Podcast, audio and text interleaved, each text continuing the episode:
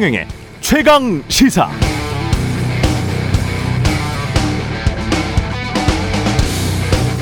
네, 한국갤럽 5월 마지막 주 여론조사 대통령 직무평가 긍정 상 36%, 부정 55% 나왔습니다. 특이한 점은 석 달째 긍정이든 부정이든 그렇게 직무평가를 한 가장 큰 요인으로 외교가 꼽혔다는 점입니다. 정당 지지도는 국민의힘 36, 더불어민주당 31%네요. 주간이 아닌 월 단위로 보면 지난 4월 국민의힘 대 민주당은 32대 34, 5월에는 34대 32였습니다. 그러나 주간이든 월간이든 오차 범위 내여서 통계적으로는 우열을 가릴 수 없다고 한국갤럽은 설명하고 있습니다. 매주 공개하는 한국갤럽의 여론조사는 유효 표본 약 1000명을 조사한 결과이며 표본 오차 플러스 마이너스 3.1%포인트의 95% 신뢰 수준입니다. 그러나 유의할 점은 한국 갤럽뿐만 아니라 거의 모든 여론조사가 다 마찬가지인데요. 표본 수가 1000명 정도이기 때문에 지역별 연령별로 나누면 단위가 수십 명에서 수백 명에 불과하거든요. 그래서 어떤 지역 또는 어떤 연령대에서 어떤 정당의 지지율이 어떤 등락을 보였다라고 말하는 것은 대통령의 말씀대로 과학적이지 않습니다. 한국갤럽의 월 단위 데이터를 통합해도 강원이나 제주 같은 소표본 지역들은 표본 수가 120명, 50명에 불과합니다. 네, 방금 말씀드린 여론조사 한국갤럽이 지난 23일부터 25일까지 자체 조사했고요. 자세한 내용은 한국갤럽 홈페이지에서 확인할 수 있습니다. 예, 5월 29일 세상에 이익이 되는 방송 최경련의 최강시사 출발합니다. 저는 KBS 최경련 기자고요. 최경련의 최강시사 유튜브에서도 실시간 방송합니다. 문자 참여는 짧은 문자 50원, 긴 문자 100원이 드는 샵 9730 콩어플 무료고요. 그리고 지난 금요일에 이부영 이사장 인터뷰 했었는데 반론 차원에서 한 번 더 말씀드리겠습니다. 고 양해동 씨 분신 아, 방조 의혹 기사를 쓴 조선일보 기자는 기사와 페이스북을 통해서 경찰에 전화를 했었고 현장 취재했고 현장에 있던 YTN 기자들은 취재 응하지 않았다. 이렇게 지금 말하고 있습니다. 오늘 최강 시사에서는 정치먼데이 최재성 전 청와대 정무수석 나오고요. 경제합시다 이광수 전 미래에셋증권 수석연구원 기다리고 있습니다. 3부에서는 한병섭 원자력 안전연구소장과 함께 일본 일본 오염수 방류 문제 이야기 나눠보겠습니다.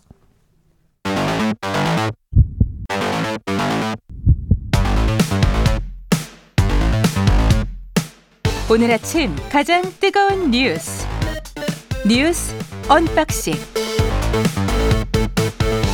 네, 뉴스 unboxing 확장판이네요. 오늘 민동기 기자 김민아 평론가 나와 있습니다. 안녕하십니까? 안녕하십니까? 예, 본격적으로 시작하기 전에 괌을 덮친 그 폭풍, 태풍, 슈퍼 태풍 마와르 여파로 3천 명 정도의 한국 관광객들 발이 묶였었는데 오늘부터 이제 현지 공항 운영이 재개되고 돌아오긴 하는데 저런 기후까지는 3천 명이니까요. 좀 시간이 걸릴 것 같다. 이런 보도가 나와 있습니다. 일단 뭐 오늘 첫 번째 소식으로는 IPEF를 가지고 왔군요. 그러니까 이게 IPEF IPEF IPEF 네, 인도 태평양 예. 경제 프레임워크라고 하는데요. 예, 예. 요걸 말씀드리기 전에 중국이 먼저 만든 협의체가 있습니다. 예. RCEP이라고요. 예, RCEP. 네, 예. 이게 인도 태평양에서 일종의 중국의 영향력 확대를 꾀하기 위해서 만든 협의체인데 예. 중국이 RCEP을 만드니까 예. 미국이 중국을 견제하기 위해서 바로 이 IPEF를 만드는 겁니다. RCEP. RCEP은 우리도 들어가 있죠. RCEP도 들어가 있죠. 예. 그리고 네. 예. 우리도 이제 우리는 다 두 개 다 들어가 있는 겁니다. 그렇죠. 네. 네. IPF도. IPF 같은 경우는 이제 14개 나라가 참여하고 있는 건데요. 음. 근데 이 IPEF가 지난해 5월에 출범을 했거든요. 예. 근데 공급망 부분에서 첫 번째 합의문을 이제 도출을 한 겁니다.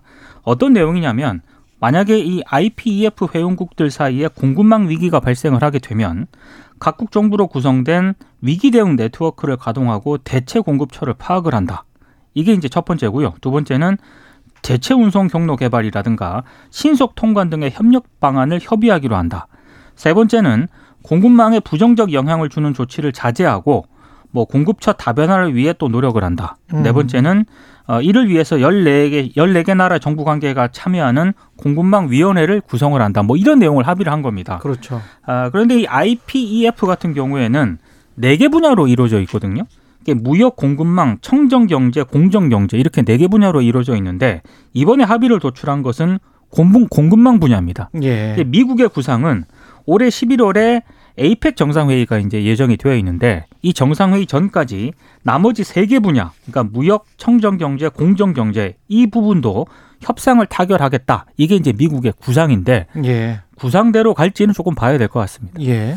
그러니까 이 회의 결과나 이런 것들에 대해서 평가가 좀 이 엇갈리는 부분이 있는 것 같은데 엇갈린다기보다는 이제 이중적인 평가가 있는 것 같은데 첫째 이 시도가 이제 중국 압박용이냐라고 하는 거에 대해서는 뭐 그렇다라는 게 대체적인 평가죠. 이게 미국이 뭐 처음 시도한 것도 아니고 사실 이전에 뭐 TPP라든가 이런 게 있지 않았습니까? 예. TPP 이런 것들에는 나중에 이제 미국이 끼어들어 가지고 그것을 이제 중국의 지금 말하는 이제 알셉이나 이런 것들에 대해 이런 시도에 대해서 겨냥해서 이제 어 중국 전선을 확실하게 대중국 전선을 만들기 위해서 시도를 했었는데 뭐 일본이 여기에 동의하지 않고 뭐 여러 가지 논란이 벌어지면서 이건 잘 안 됐고 그다음에 다시 또 이제 대중국의 어떤 대응의 어떤 중요성이 대두가 되면서 최근에 이제 언급하면서 만들기 시작한 게 IPEF인 거죠. 그래서 그 성격을 보면 분명히 이제 어떤 대중국 전선을 강화하는 그런 차원이 분명해 보이는데 다만 지금 그 중에서도 가장 중요한 어, 어떤 핵심 의제가 지금 말씀하신 네 개 분야 중에 공급망 이 부분 아니겠습니까? 음. 그리고 이 대목과 관련돼서 가장 중국과의 어떤 경쟁 구도가 매우 강하게 그어질 것이다라고 전에는 예상을 했는데 지금 실제 논의 내용을 보니까 그런 정도는 아니다. 라는 평가가 다수인 것 같아요. 그래서 예를 들면 여기에 뭐 이 이 대체 공급처 파악이라든가 대체 운송 경로 개발이라든가 신속 통과제라든가 이런 협력을 얘기한다고 하지만 이게 기존 공급망에 이상이 생겼을 경우를 지금 그렇죠. 전제하는 그렇죠. 거거든요. 전제가 공급망 위기가 발생할 경우에요. 맞습니다. 그렇죠. 예. 그리고 공급망 위기의 발생이라는 건 중국이 먼저 뭔가 음. 이렇게 했을 때 우리가 희귀 광물 뭐 리튬이나 뭐 이런 거 뭐 코발트나 이런 거 수출 안 할 거야. 이게 이제 위기입니다. 그렇죠. 위기가 발생할 경우에 대체할 수 있는 인도네시아나 이런 나라들이 있기 때문에 그런 나라들에서 자유롭게 더 많이 맞습니다. 뭐 수입을 해서 배터리를 안정적으로 조달할 수 있다. 뭐 이런 이야기입니다. 그렇죠. 예. 그래서 그런 비상시에 우리가 협력하자. 요 정도인 음. 것이고 그다음에 요즘 이 최근 분위기가 묘하다고 자꾸 이제 보도가 많이 나오고 하는 게 그렇죠. 최근에 G7에서도 관측이 됐습니다만 디커플링이라는 용어를 안 쓰고 아니고. 디커플링이 아니고 디리스킹이다. 그렇죠. 네. 그 용어를 쓴 거에 대해서 네. 다들 해석이 이 중국의 어떤 영향력이나 이런 것들을 부담스러운 상황인 유럽이나 이런 데서 그렇죠. 디커플링은 좀 부담스럽다라고 해서 미국이 수위를 낮춰준 거 아니냐 음. 이 얘기 계속하고 또 G7에서 바이든 대통령이 그 얘기도 하지 않았습니까? 이 중국과의 어떤 관계나 이런 거에 대해서 곧 해빙이 올 수도 있다 이렇게 그렇죠. 얘기한 바도 있어서 예. 이게 좀 분위기가 묘하다 이런 해석이 또 다수인 것 같습니다. 용어가 계속 나오니까 이게 de-risking과 decoupling이 뭐가 다르냐 이렇게 생각하실 수 있을 것 같아서 decoupling이면 완전히 분리가 되는 거잖아요. 그렇죠.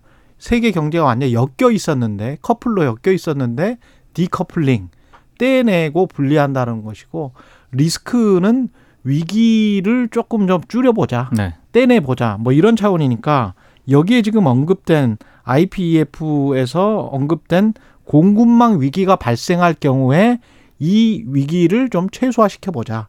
요 정도 차원이다. 그렇다면 중국으로부터 지금 당장 우리가 뭘 수, 수입을 하지 않는다. 또는 수출을 하지 않는다. 이런 차원은 아니니까 안심해라. 뭐 이렇게 지금 미국에서는 시그널을 조금씩 보내는 것 같고 중국에서는 지금까지는 그렇게 이야기나 스탠스가 그 정도가 아니었는데 왜 갑자기 변했지라고 지금 약간 좀, 좀 화를 또 내죠. 예, 예. 네. 의심을 하는 것 같고 뭐 그런 상황인 것 같아요. 그러니까 IPF를 예. 만들었을 때 예. 확실하게 대중국 견제 노선으로 가지 않겠느냐 이런 음. 전망이 많았잖아요. 그랬죠. 근데 이번에 공급망 분야에서 합의문을 나온 걸 딱 보니까 음. 뭐 이렇게 반중국 노선을 명시하지 않았거든요. 그렇죠. 그러니까 중국 입장에서 보면 상당히 애매한 이게 뭐야? 예. 그런데 이제 블룸버그는 관련해서 우리가 사실 이제 걱정하는 게 배터리하고 반도체인데 반도체 관련해서 우리 정부가 삼성이나 SK 하이닉스에게 마이크론의 공백을 메꾸지 않을 않도록 할 것이다. 뭐 이런 거예요? 그러니까 이것도 좀 묘한데요. 미, 미, 이게 말이 됩니까? 그러니까 이게 예. 중국이 지금 미국 반도체 기업 마이크론에 대해서 제재 조치를 지금 내리지 않았습니까? 예. 그래서 이제 우리 입장에서는 삼성하고 SK 하이닉스가 이 마이크론의 공백을 이용을 해서 음. 중국 내 점유율을 좀 늘리지 않겠느냐라는 전망이 나왔는데 아, 지금 블룸버그 통신이 보도한 내용을 보면은요. 예. 미국 쪽 정부 관계자가 이런 얘기를 할 수는 있는데 예. 일단 블룸버그는 이 사안을 잘 아는 소식통이라고 일단 익명으로 보도를 했습니다. 이 소식통이 뭐라고 얘기를 하냐면 예. 한국은 미국을 핵심 미국을 한국 반도체 산업의 장기적인 핵심 파트너로 간주를 하고 있다. 음. 그래서 이러한 관계를 훼손하고 싶지 않기 때문에 마이크론 상황을 이용하는 것을 경계하고 있다. 이렇게 얘기를 한 겁니다.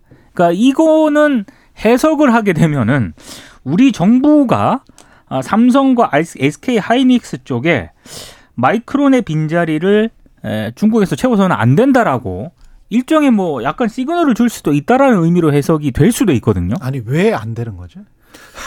그렇죠. 사실 아니 시장 여건이 우리에게 아주 뭐 좋게 변했다. 그러면 그걸 최대한 활용하는 게 자본주의지. 한쪽에서 한쪽의 경쟁자가 중국의 주장에 따르면 보안상의 안보상의 문제가 있기 때문에 마이크론 테크놀로지를 이용하지 못하도록 하겠다. 그 비슷한 거 아니었어요? 저 그렇죠. 미국에서 화웨이 같은 경우 맞죠. 화웨이의 네트워크 장비 관련해서 그거 저 저 보안상으로 좀 문제가 있으니까 수입하지 말아라. 그래서 한국 기업들도 당한 바가 있잖아요. 한국의 통신사도. 아, 그럼요. 그렇죠. 그러, 그래서 뭐 억지로 다 바꾸고 그랬었던 그 해프닝까지 몇 년 전에 기억이 나는데 그럴 경우에 그러면은 네트워크 장비 다른 회사들 다른 미국의 네트워크 장비 회사들이랄지 한국이랄지 수혜를 보는 건 당연하지 않습니까? 그게 자본주의 원칙인데 중국에서 마이크론 테크놀로지가 어 메모리 반도체 이게 또 보안상 뭐 사실은 중요한 것도 아니에요. 네. 예. 무슨 CPU나 뭐 이런 것도 아니야. 메모리 반도체를 뭐 못 팔게 한다. 그러면 우리가 가서 파는 게 뭐가 나쁜 거죠? 그러니까 이게 뭐가 잘못된 거지? 이게? 이 사안을 잘 아는 소식통이 예. 어, 정말로 이 사안을 잘 아는 소식통이라고 한다면 블룸버그가 뭐 아무나 인용 보도를 하지는 않은 안, 그런 매체는 아니지 않습니까? 그리고 블룸버그 약간 이 그 저 집권 여당 지금 민주당 색깔이 좀 강한 매체죠. 그래서 네. 일종의 이런 식을 통한 또 다른 압박 차원인지 네. 아니면 정말로 이 소식통 진짜 잘 아는 소식통이 이런 발언을 했다라고 한다면은 음. 그 자체로 굉장히 좀 심각한 거죠. 언론의 입장에서 예를 들면 이 소식통의 국적이 또 저도 이제 중요할 것 같은데. 그렇죠. 아, 예. 국적이 중요해. 그렇죠. 예, 그렇죠. 미국 국적의 사람이 이렇게 얘기한 얘기했다라고 하면 미국 국적의 반도체 시장을 잘 아는 소식통이 이렇게 얘기했다고 하면은 언론 플레이 압박이죠. 그거는 근데 그럴 수 있는데 한두 번 나온 게 아니고 또. 그렇죠. 예, 근데 언론 나왔었고. 언론 예. 입장에서 보면은 이게 기대거든요. 그렇죠. 기대지 않습니까? 예. 우리 미국은 그렇게 생각해. 한국이 그 채워지지 않을 거라고 생각해.라고 하는 기대를 얘기 한 거기 때문에 블룸버그가 그 기대를 기사에 이런 식으로 반영했을까 익명으로 그것은 조금 의문인 부분이 있고 근데 한국 국적의 소식통이고 이 내가 신변이 드러나는 것이 부담스러우나 내가 주는 정보는 굉장히 저, 이 저널리즘적으로 가치가 있어 라고 하는 것이 성립되는 인사라면 저는 또 블룸버그에 쓸 수도 있을 것 같아요. 그런 점에서 국적의 문제 이런 것들이 좀 의문인 부분이 있고 그 다음에 이게 점점 더 미국은 노골적이에요. 지금 보면은 미 하원에 미중 전략 경쟁 특위 위원장이라는 인사가 있습니다. 이 마이크 갤러거 의원이라는 사람인데 이 사람이 한 이 낸 성명도 최근에 이 화제가 많이 됐잖아요. 어, 이 한국이 마이크론의 빈자리를 채우는 것을 차단하기 위해서 행동하자 뭐 대, 이 대놓고 이렇게 얘기를 했는데 그러니까 이 사람이 어, 이 미 하원의 핵심적인 어떤 인사로 보이는데 이 중국 관련 이슈를 그렇죠. 다루는 그렇죠. 이런 식으로 얘기를 한다는 거는 노골적으로 이렇게 계속 어, 미국 정부가 밀어붙이는 거거든요. 그럼 이런 어떤 어, 외교 안보상의 부담을 결국은 지금 이제 이 중국에 진출해 있는 반도체 기업이 뒤집어 쓰는 거 아니냐. 이런 우려가 제기가 될 수 있기 때문에 이런 부분에서는 우리가 전략이 있어야 되는데 전략이 있는 거냐 좀 의문이다 이런 음. 지적이 나오고 있고 아니 우리는 자유가치 동맹을 외쳤기 때문에 자유무역이라는 대전제 자유가치 동맹의 대전제는 자유무역 아니겠습니까? 그렇죠. 그러면 지난번에 G7 정상회의 히로시마에서도 WTO 의 자유무역 정신을 그대로 존중한다라고 이야기를 했잖아요. 그러면 말이 안 되잖아요. 이거는 기본적으로 자유무역, 네. 자유 자유 가치 동맹이라는 거에 말, 말 말이 안 되잖아. 그러면은 그냥 팔 수 있는 거지. 지난번에 1985년 플라자 합의 그 다음에 그 이후에 한 그 다음엔가 미일 반도체 협정이 맺어졌을 때 그때도 미국이 사실은 말도 안 되는 행동을 했었거든요. 너무 싸게 싸게 팔지 말아라. 뭐 너무 많이 팔지 말아라. 거의 코타를 정해주는 식으로 일본의 반도체를 그렇죠. 압박을 해서 90년대 중반까지 하다 그냥 일본이 그렇게 해서 일본 반도체가 몰락을 해간 거예요. 그래서 미국이 자유무역을 지금 주창을 하고 있지만 주창을 하지만 어떤 특정한 시기에 본인들이 분리할 때는 또 미국 우선주의를 이렇게 한단 말이죠. 근데 그게 자유무역인가? 우리는 거기에 관해서는 제대로 한 소리를 해야 됩니다. 이게 굉장히 예. 좀 걱정되는 건 우리는 이제 중국의 상황도 좀 고려를 해야 되고 음. 미국의 눈치도 봐야 되는 상황 아니겠습니까?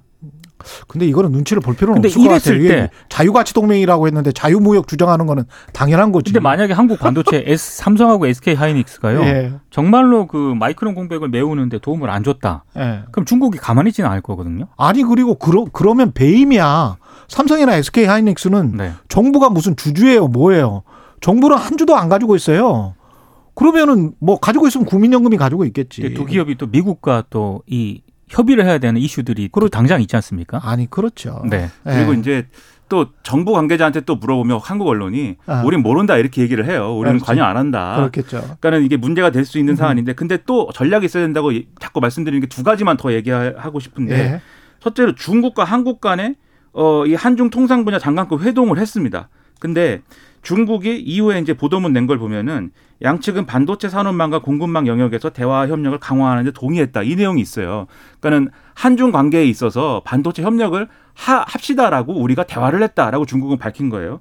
근데 우리 산업통상자원부 보도자료에는 이 내용은 없습니다. 그렇죠. 그러니까는 중국은 뭔가 이 살려 살려주세요까지는 아니지만 이거 같이 해야 되지 않아? 이 얘기를 하는데 어허. 우리는 어, 부담스러운데 어, 모르겠어. 이 얘기를 하고 있는 지금 그림이다라는 그렇죠. 게 명확한 게 하나가 있고 두 번째로 말씀드린 거 오늘 이제 또 보도된 것 중에 한국일보 사설에 이렇게 써 있어요.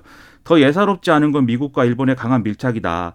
두 나라 상무장관은 반도체 분야 기술 협력 강화를 위해서 공동 로드맵을 만들기로 합의를 했다라는 건데 무슨 얘기냐면 일본의 소재 부품 장비 요 영역이 그렇죠. 있는 것이고 네. 그리고 미국이 지금 하고 싶은 거는 생산을 하고 싶은 거지 않습니까? 그렇죠. 두 나라가 밀착해서 합의를 할 경우에 예를 음. 들면 한일 간에 일본의 소부장하고 한국의 생산 능력을 결합하면 한일 간에 뭔가 협력 시너지가 잘 날 수 있겠지만 그게 아니라 일본이 미국하고 그것을 결합을 했을 때 음. 우리는 중국에다가도 이걸 못 하고 미일 간의 어떤 이런 이, 미국이 사실상 일본의 반도체를 지금 살려주기로 한다면 예. 그럼 우리가 가장 손해 보는 거 아니냐 그렇죠. 이런 우려가 또 있기 때문에 전략이 있어야 된다. 그래서 전략을 강구를 해야 된다 이 말씀드립니다. 예, 너무 중요해서 예. 한 가지 사안 같지만 이렇게 복합적으로 얽혀 있기 때문에 가지 얘기를 한 겁니다. 서너 가지 이야기를 한 거예요. 그렇죠. 예, 날씨와 교통 정보 듣고 예, 다시 뉴스 unboxing 하겠습니다. 네, 뉴스 unboxing 민동기 기자 김민아 시사평론가 함께하고 있습니다. 김명환님, 확장, 확장판 최고. 6530님, 비가 내리고 있습니다. 오늘은 방콕에 해야겠군요. 감기 조심하세요. 예, 오늘도 힘차게 출발. 이렇게 말씀하셨나요? 방콕 참 좋겠습니다. 예. 평소에 많이 하고 있습니다. 예. 4405님, 와, 오늘 생방이네요. 집에서 편하게 unboxing 확장판 들으니 너무 행복합니다.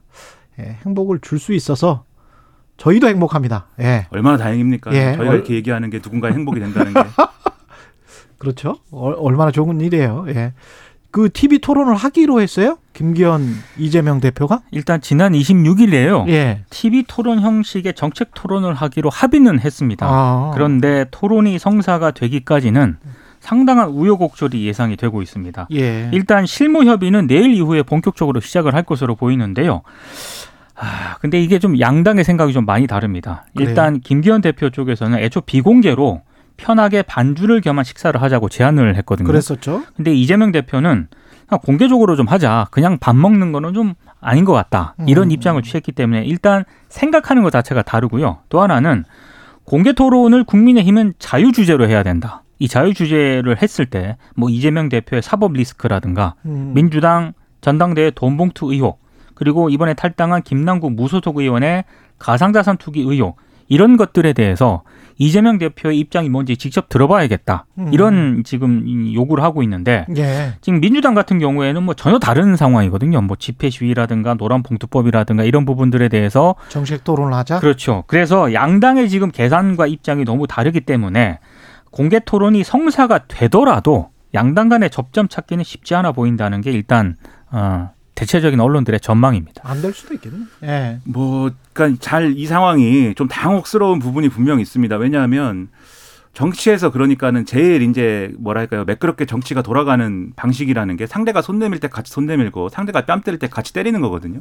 그 제일 이제 매끄럽게 돌아가고 여의도 아니, 정치라는 뺨을 게 때리면 한쪽 뺨 맞으면 또 한쪽 뺨 내주고 뭐 이러는 거 아니에요? 그게 또 아, 서로 뺨 때리는 건 안 됩니다. 그게 성경에서는 네. 좋은 얘기인데 네. 여의도 정치에서는 통용이 안 되는 통용이 얘기인 것 같아요. 네. 네.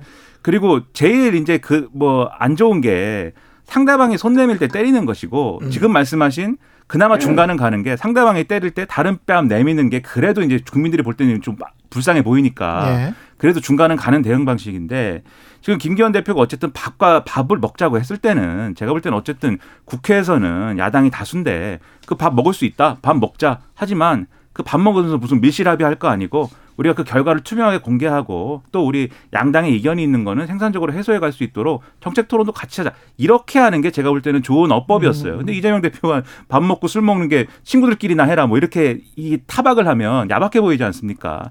그럴 건 아닌 것 같고 그리고 이제 TV 토론 이 얘기가 흘러 흘러 TV 토론으로 간 것도 잘 이제 좀 우려가 되는 게 왜냐하면 국민들이 기대하는 거는 대화라는 거는 좀 속을 터놓고 그러니까 사람들이 이제 아무래도 이제 정치라는 게 양당이 다 자기 지지층을 향해서 하는 정치를 하는 거에 대해서 우려를 갖고 있는 부분이 있잖아요. 그래서 그걸 하더라도 어떤 부분에서는 서로 속을 터놓고 정말 이게 어떤 부분이 어려운 것인지 안 되는 것인지 정말 이런 것들을 속을 터놓고 논의하는 자리가 있었으면 좋겠다라는 생각을 할 텐데 TV 토론이라는 거는 흔히 우리가 생각하는 거는 대선 토론 뭐 이런 거 생각하게 되지 않습니까? 보여주기가 될 수가 있죠. 그렇죠. 그래서 네. 이게 난타전이 되고 뭐 얘기하다가 결국 김기현 대표는 뭐 대장동 얘기하고 그 이재명 대표는 거기에 대해서 김기현 대표도 뭐 울산에 땅 투기했잖아요. 뭐 이렇게 되고 막 이런 양상이면은 그건 안 하느니만 못한 토론이 될 거 아닙니까? 그래서 음. 저는 TV 토론을 하더라도 생산적인 쟁점을 가지고 했으면 그러면 또 국민들이 정말 다시 볼 것이다 정치를 그 점을 네. 하나를 말씀드리고 TV 토론을 하더라도 또 어떤 이 대표와 대표 간에 또 타협할 수 있는 부분이 있을 거 아닙니까? 얘기를 하다 보면 그렇죠. 그 대화를 포기해서는 또 안 된다. 양당이 이런 점에 대해서 좀 공감대를 나누고 서로 또 이 토론을 한한해 만에 가지고 싸우지는 말았으면 좋겠다라는 생각입니다.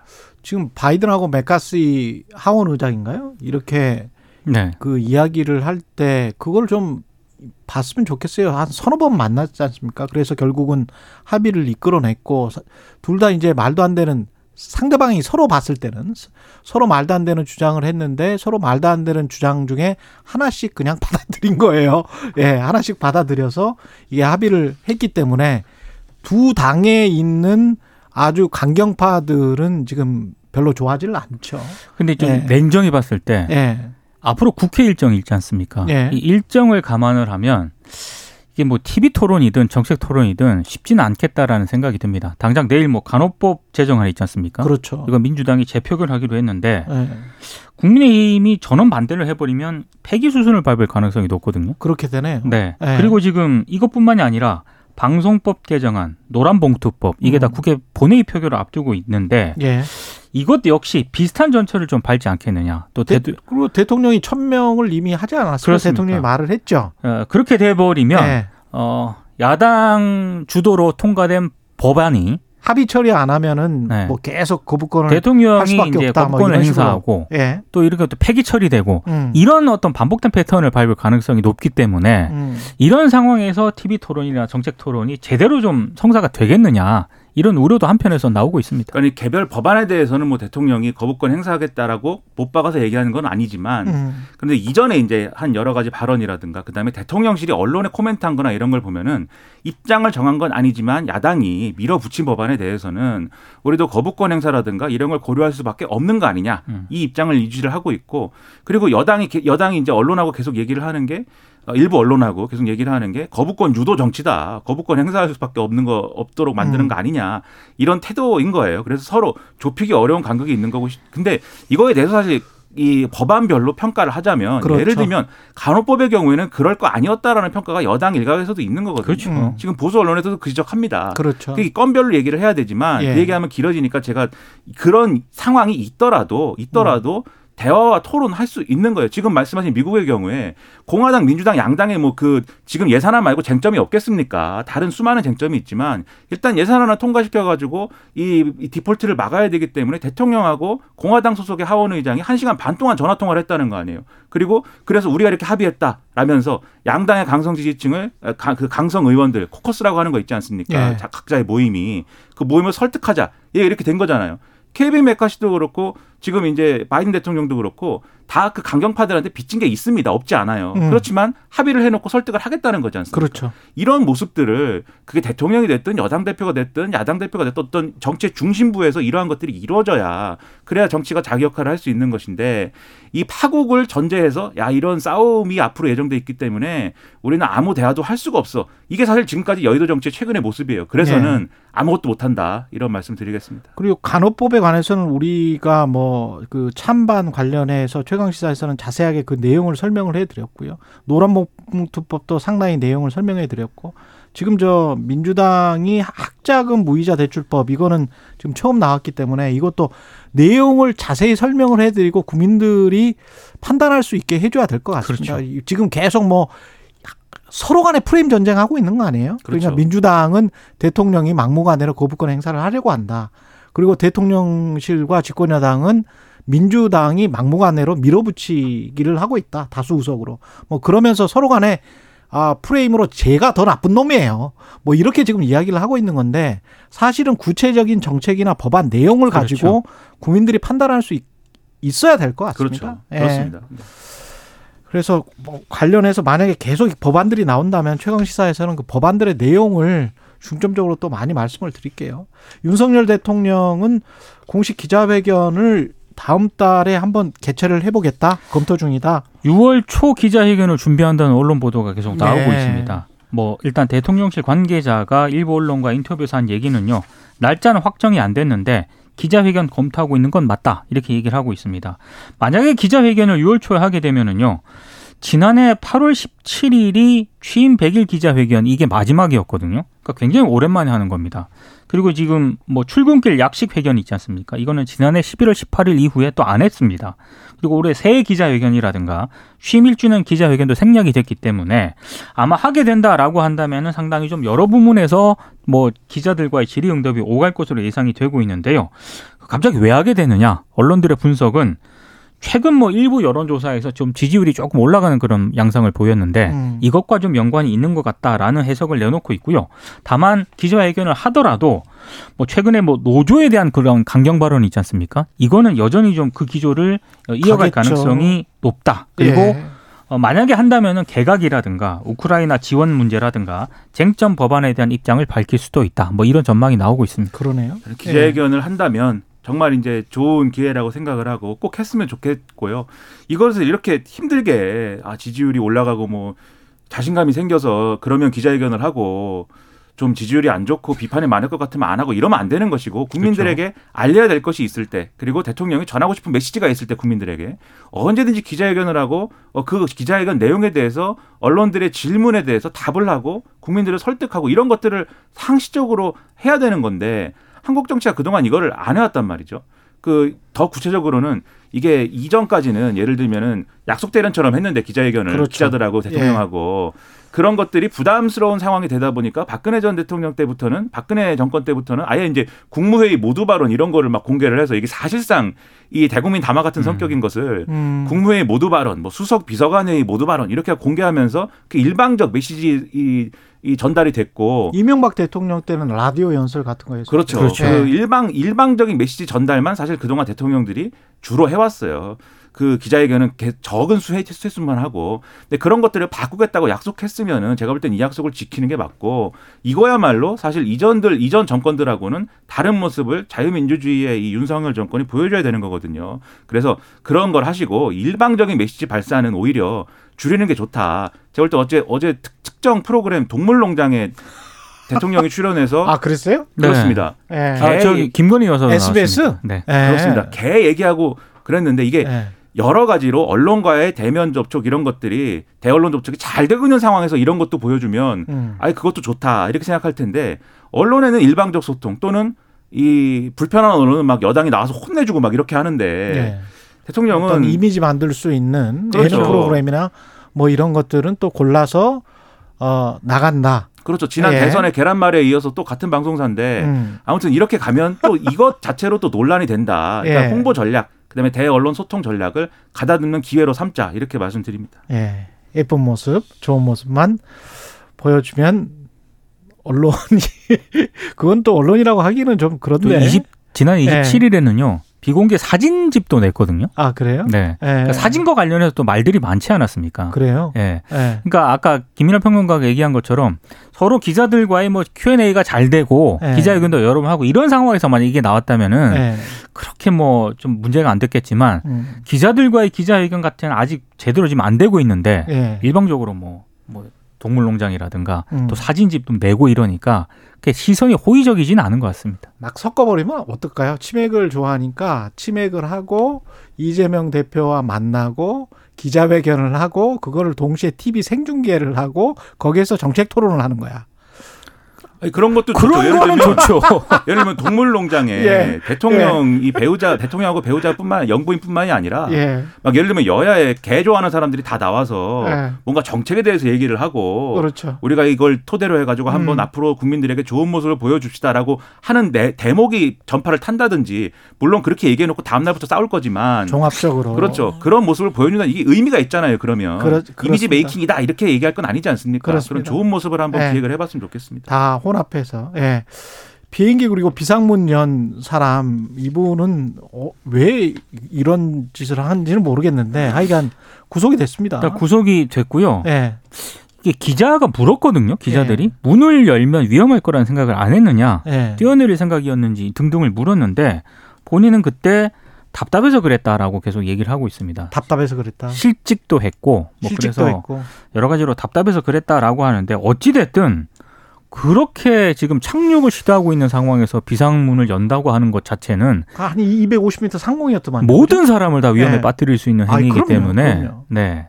그러니까는 이게 이분의 진술이 그러니까 진실 진실이다라고 하면 이분은 흔히 말하는 이제 현실 검증력이 상당히 떨어져 있는 맞습니다. 상태예요. 그렇죠. 그렇죠. 이게 네. 일반적인 사람들은 이 연동된 어떤 이 논리 관계들이 성립을 하지 않습니까? 열면 위험할 것이고 내가 지금 내리고 싶지만 참아야 된다. 음. 이렇게 생각을 하지 않습니까? 근데 그게 아니라 내리고 싶으니까 열었다라는 거는 현실 검증력이 떨어진 상황이기 때문에 정신적으로 상당히 취약한 상황이었는데 중요한 거는 이런 사람이 그 좌석에 앉을 수 있었고 그런 사람이 마음을 먹으면 문이 열리는 구조였다. 요거는 문제거든요. 그렇죠. 그래서 앞으로 이 부분을 어떻게 보완할 것이냐. 예를 들면 문을 그 비상 그 비상구 옆에 앉은 승객이 마음만 먹는 것으로는 못 여는 시스템. 이제 다 어떤 비행기는 그렇대요. 이 기종은 이제 그게 안 돼 있다는데 다른 기종은 그렇다고 하는 부분들이 있고 그다음에 또 그 비상구 좌석에 앉아야 되는 사람의 자격 요건이 있는데 지금은 형식적으로 이제 하는데 그걸 좀 더 강화한다든지 뭐 이런 것이 필요하다라는 이제 문제제기가 있거든요. 그렇죠. 그래서 이 사람이 이상한 사람이다도 중요하지만 그 이상의 중요한 것들에 대해서 앞으로 보완할 필요가 있다. 이 목소리가 나오고 있습니다. 그리고 이게 비상구 쪽 그래서 좌석 판매를 중단하겠다. 아시아나항공은 네.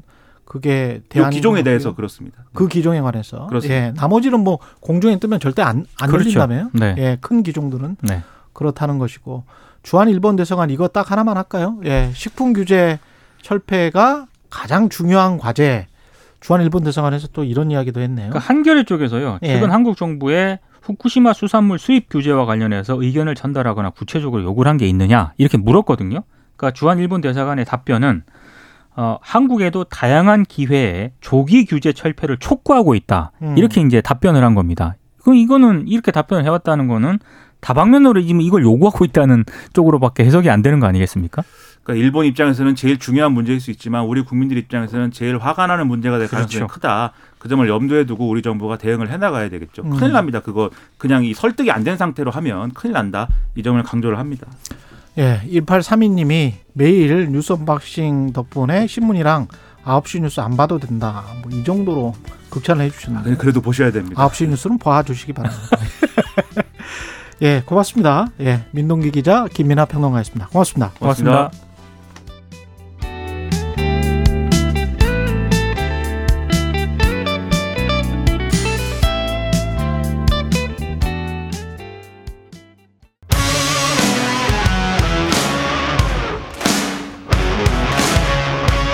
오늘 하루 이슈의 중심 최경영의 최강 시사.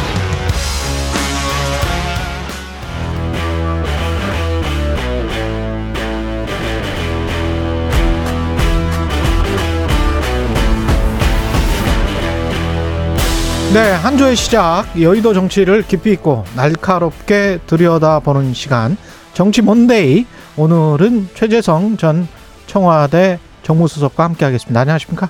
안녕하세요. 예, 지난번에 이제 4주 전에 나오셨는데 뭐 4주 동안 크게 변한 건 없는 것 같습니다. 전국 전반적으로 봤을 때 민주당도 계속 혁신 이야기는 나오고는 있는데 뭐 확정된 건 없는 것 같고 민주당 윤건영 의원은 정권을 위임한 혁신이 이거는 어떤 개념인가요? 그러니까 대표는 그대로 있고 혁신위를 만들어서 대표의 정권을 다 위임하자 이런 이야기인가요? 그런 거죠. 예.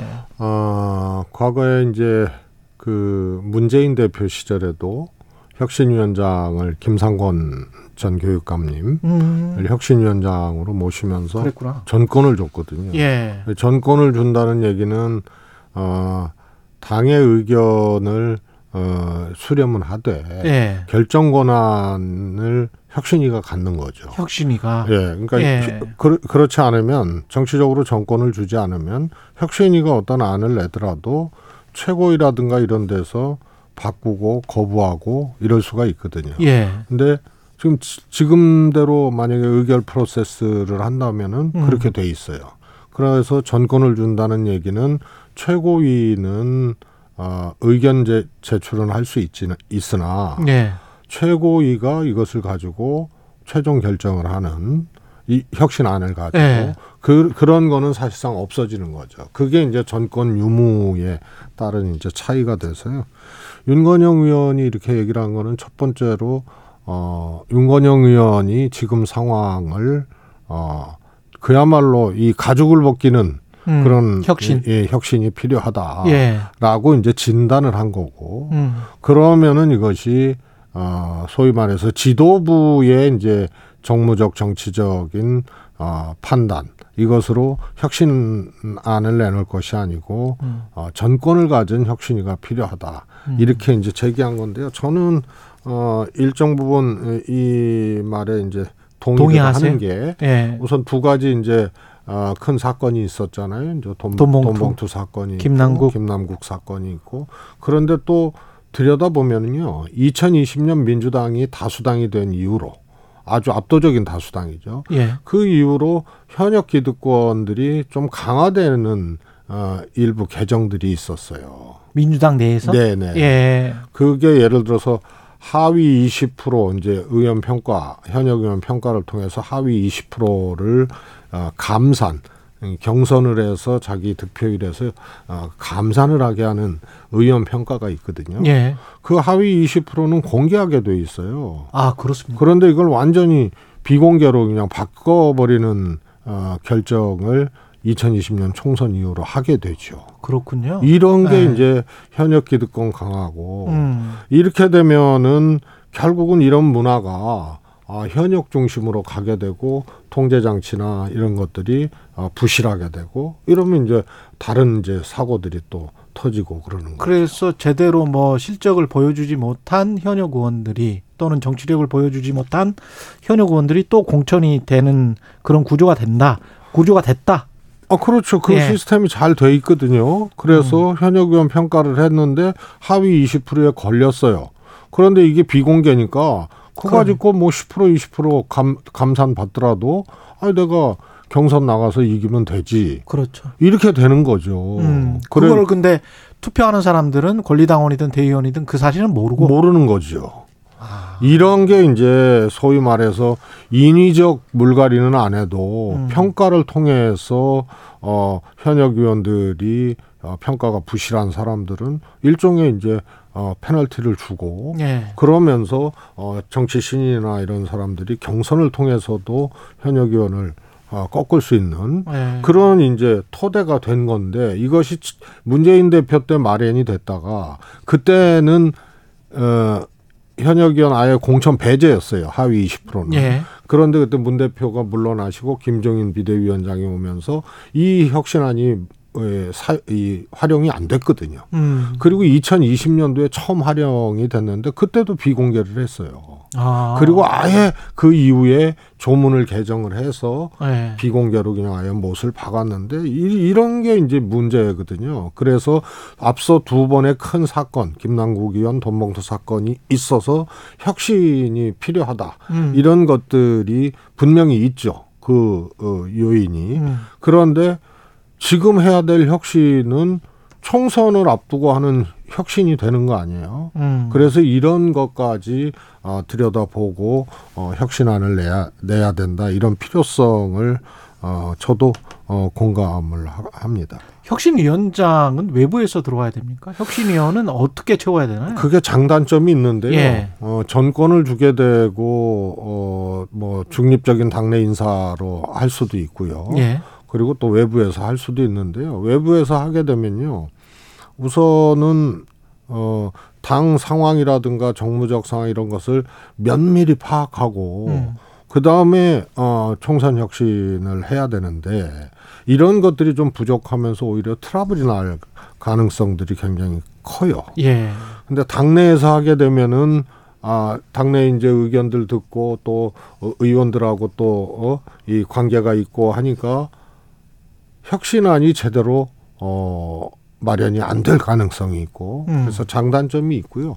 저는 이것은 어 민심의 크기에 따라서 결정이 된다고 봅니다. 그래서 예. 위기가 더 고조되고 예, 안, 되, 안 되겠다 싶으면은 그거는 외부 인사로 갈 가능성이 크고요. 음. 어, 그, 그게 위, 위, 위기의 크, 크기를 더 크게 인식을 못하면 이제 내부에서 어, 발탁을 해서 할 가능성이 있는데 현재는 예. 예. 혁신이 자체를 할지 말지도 어, 뭐, 불투명합니다. 불투명하죠. 예. 예. 그거를 결국 받아들이는 거는 지도부가 받아들여야 되는 거죠. 가장 그렇습니다. 예, 최고위나 그렇습니다. 대표나 네. 왜냐하면 본인들의 권한을 주는 것이기 때문에 그렇습니다. 예. 알겠습니다. 이게 지금 혁신위로 가면 굳이 비대위로 갈 필요도 없다. 그거는 또 조금 다른 문제예요. 아 그렇습니까? 어, 혁신위로 예. 가더라도 음. 혁신위가 지도부는 아니거든요. 음. 혁신위에서 공천장 주고 뭐 공천 심사하고 뭐 총선 전략 세우고 뭐 정책 결정하고 이런 게 아니잖아요. 그러네요. 네. 그래서 혁신위가 있더라도 비대위 여부는 또 다른 문제죠. 아 혁신위는 잠정적으로 혁신안을 혁신안을 정권을 주면 전권을 가지고 혁신안을 만들어내는 거지. 네, 그 다음에 비대위가 또 들어설지 네. 그 중간에 들어설지 또는 그 대표 체제로 갈지는 모르는 거예요. 예, 그거는 별개의 문제고요. 아, 알겠습니다.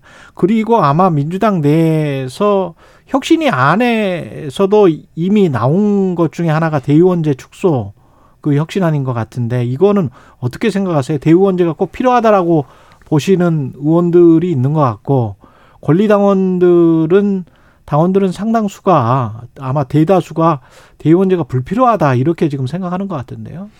음, 이거는 좀 잘 들여다봐야 됩니다. 그래야 됩니까? 예. 지금 장경태 의원이 현역 의원 아니에요. 예. 그러면서 혁신위원장을 현재 하고 있죠. 그렇죠, 그렇죠. 예?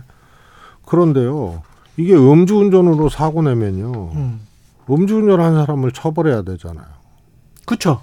그런데 자동차를 없애자는 얘기하고 똑같아요. 아 대의원을 없애자는 네. 얘기가. 네. 그래서 과대 대표되고 있다. 네. 대의원의 투표권이나 이런 것들이. 네. 그러면 그거를 조정할 수는 있죠. 아, 그거는 조정할 수 있다. 예, 제가 혁신위원장 할 때 대의원 숫자가 어느 쪽에 대의원 숫자인데 그동안 당원도 음. 몇배 늘고 음. 그래서 예전에 소위 말해서 당비 내는 당원이 뭐 몇만 명 되지도 않았어요. 근데 지금 백만 명 되잖아요. 예. 근데 대의원 숫자는 그대로예요. 대의원 숫자 몇 명인데요? 대의원은 이제 한만 오천 명. 만 오천 명. 네, 근데 그 사람들이 당원들에 비해서 투표권이 어느 정도 되는 아니 겁니까? 예를 들어서요. 네. 대의원 50% 당원 50% 이렇게 만약에 당 대표 선출에 권한이 있다. 네. 비율이 있다 그러면은 만 오천 명 대 백만 명 아니에요. 근데 만 오천 명이 각자가 50%, 50%가 아, 만 오천 명 대 백만 명. 네. 그러니까 한 사람이 뭐 50명, 60명 정도의 뭐 표를 가지고 있는 거예요? 아마 그 이상 그 이상 되겠죠. 100명? 어, 그 그래, 정도 아, 그, 그 정도 되죠. 그런데 아. 이이 만 오천 명이 수 만여 명이죠. 수, 네. 수십 년 전 숫자예요. 근데 그 안에 당원이 많이 들었잖아요. 그렇죠. 그러니까 과대표되는 거예요. 아. 그래서 저는 대의원 숫자를 늘려야지. 아, 오히려 구, 국이 짜면 물을 부어야지. 아, 이, 국이 짜면 물을 부어야 된다. 이게, 뭐, 이게 뭐냐? 그래서 아. 과대표되고 있는 것에 대해서는 어, 당원 숫자 는 것만큼 대의원 숫자도 어, 비례해서 늘려야 된다. 이렇게 예, 왜냐하면 당원 중에서도 네.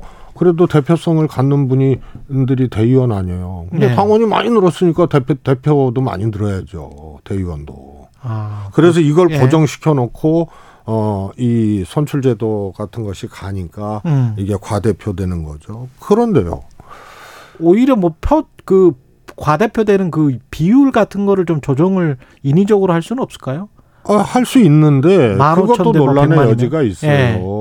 그래서 대의원 숫자를 늘려야 돼요. 왜 대의원이 만 이천 명, 만 삼천 명 여기 고정돼야 되나? 아. 그렇잖아요. 그러, 이, 아니 인구 뭐 그걸 만약에 10만 명으로 늘리면 예. 훨씬 더 희석될 수는 있겠네. 그렇, 습니다 그래서 예, 대의원 예. 숫자를 제가 보기에는 한, 이, 배 늘려야 됩니다. 소수여서 그 사람들만 잘 집중 관리하면 당대표 선거에서 그래서 돈봉투 사건이 터진 거 아니냐 뭐 이런 주장이 나오는 던데 아니 그거는요. 예. 그렇게 못하게 하는 게 중요하지. 예. 요 대의원 비율이나 뭐 이거하고는 또 다른 문제입니다. 음.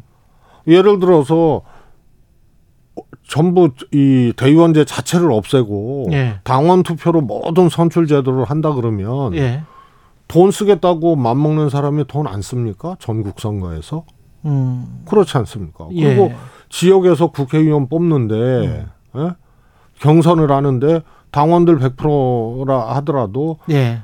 아 자기가 돈, 돈 써서 어떻게든 경선 이기겠다 싶으면 어떤 방법으로라든지 쓰죠. 예. 그래서 이거는 이 비율이나 대의원제 폐지 여부하고는 상관없이 음.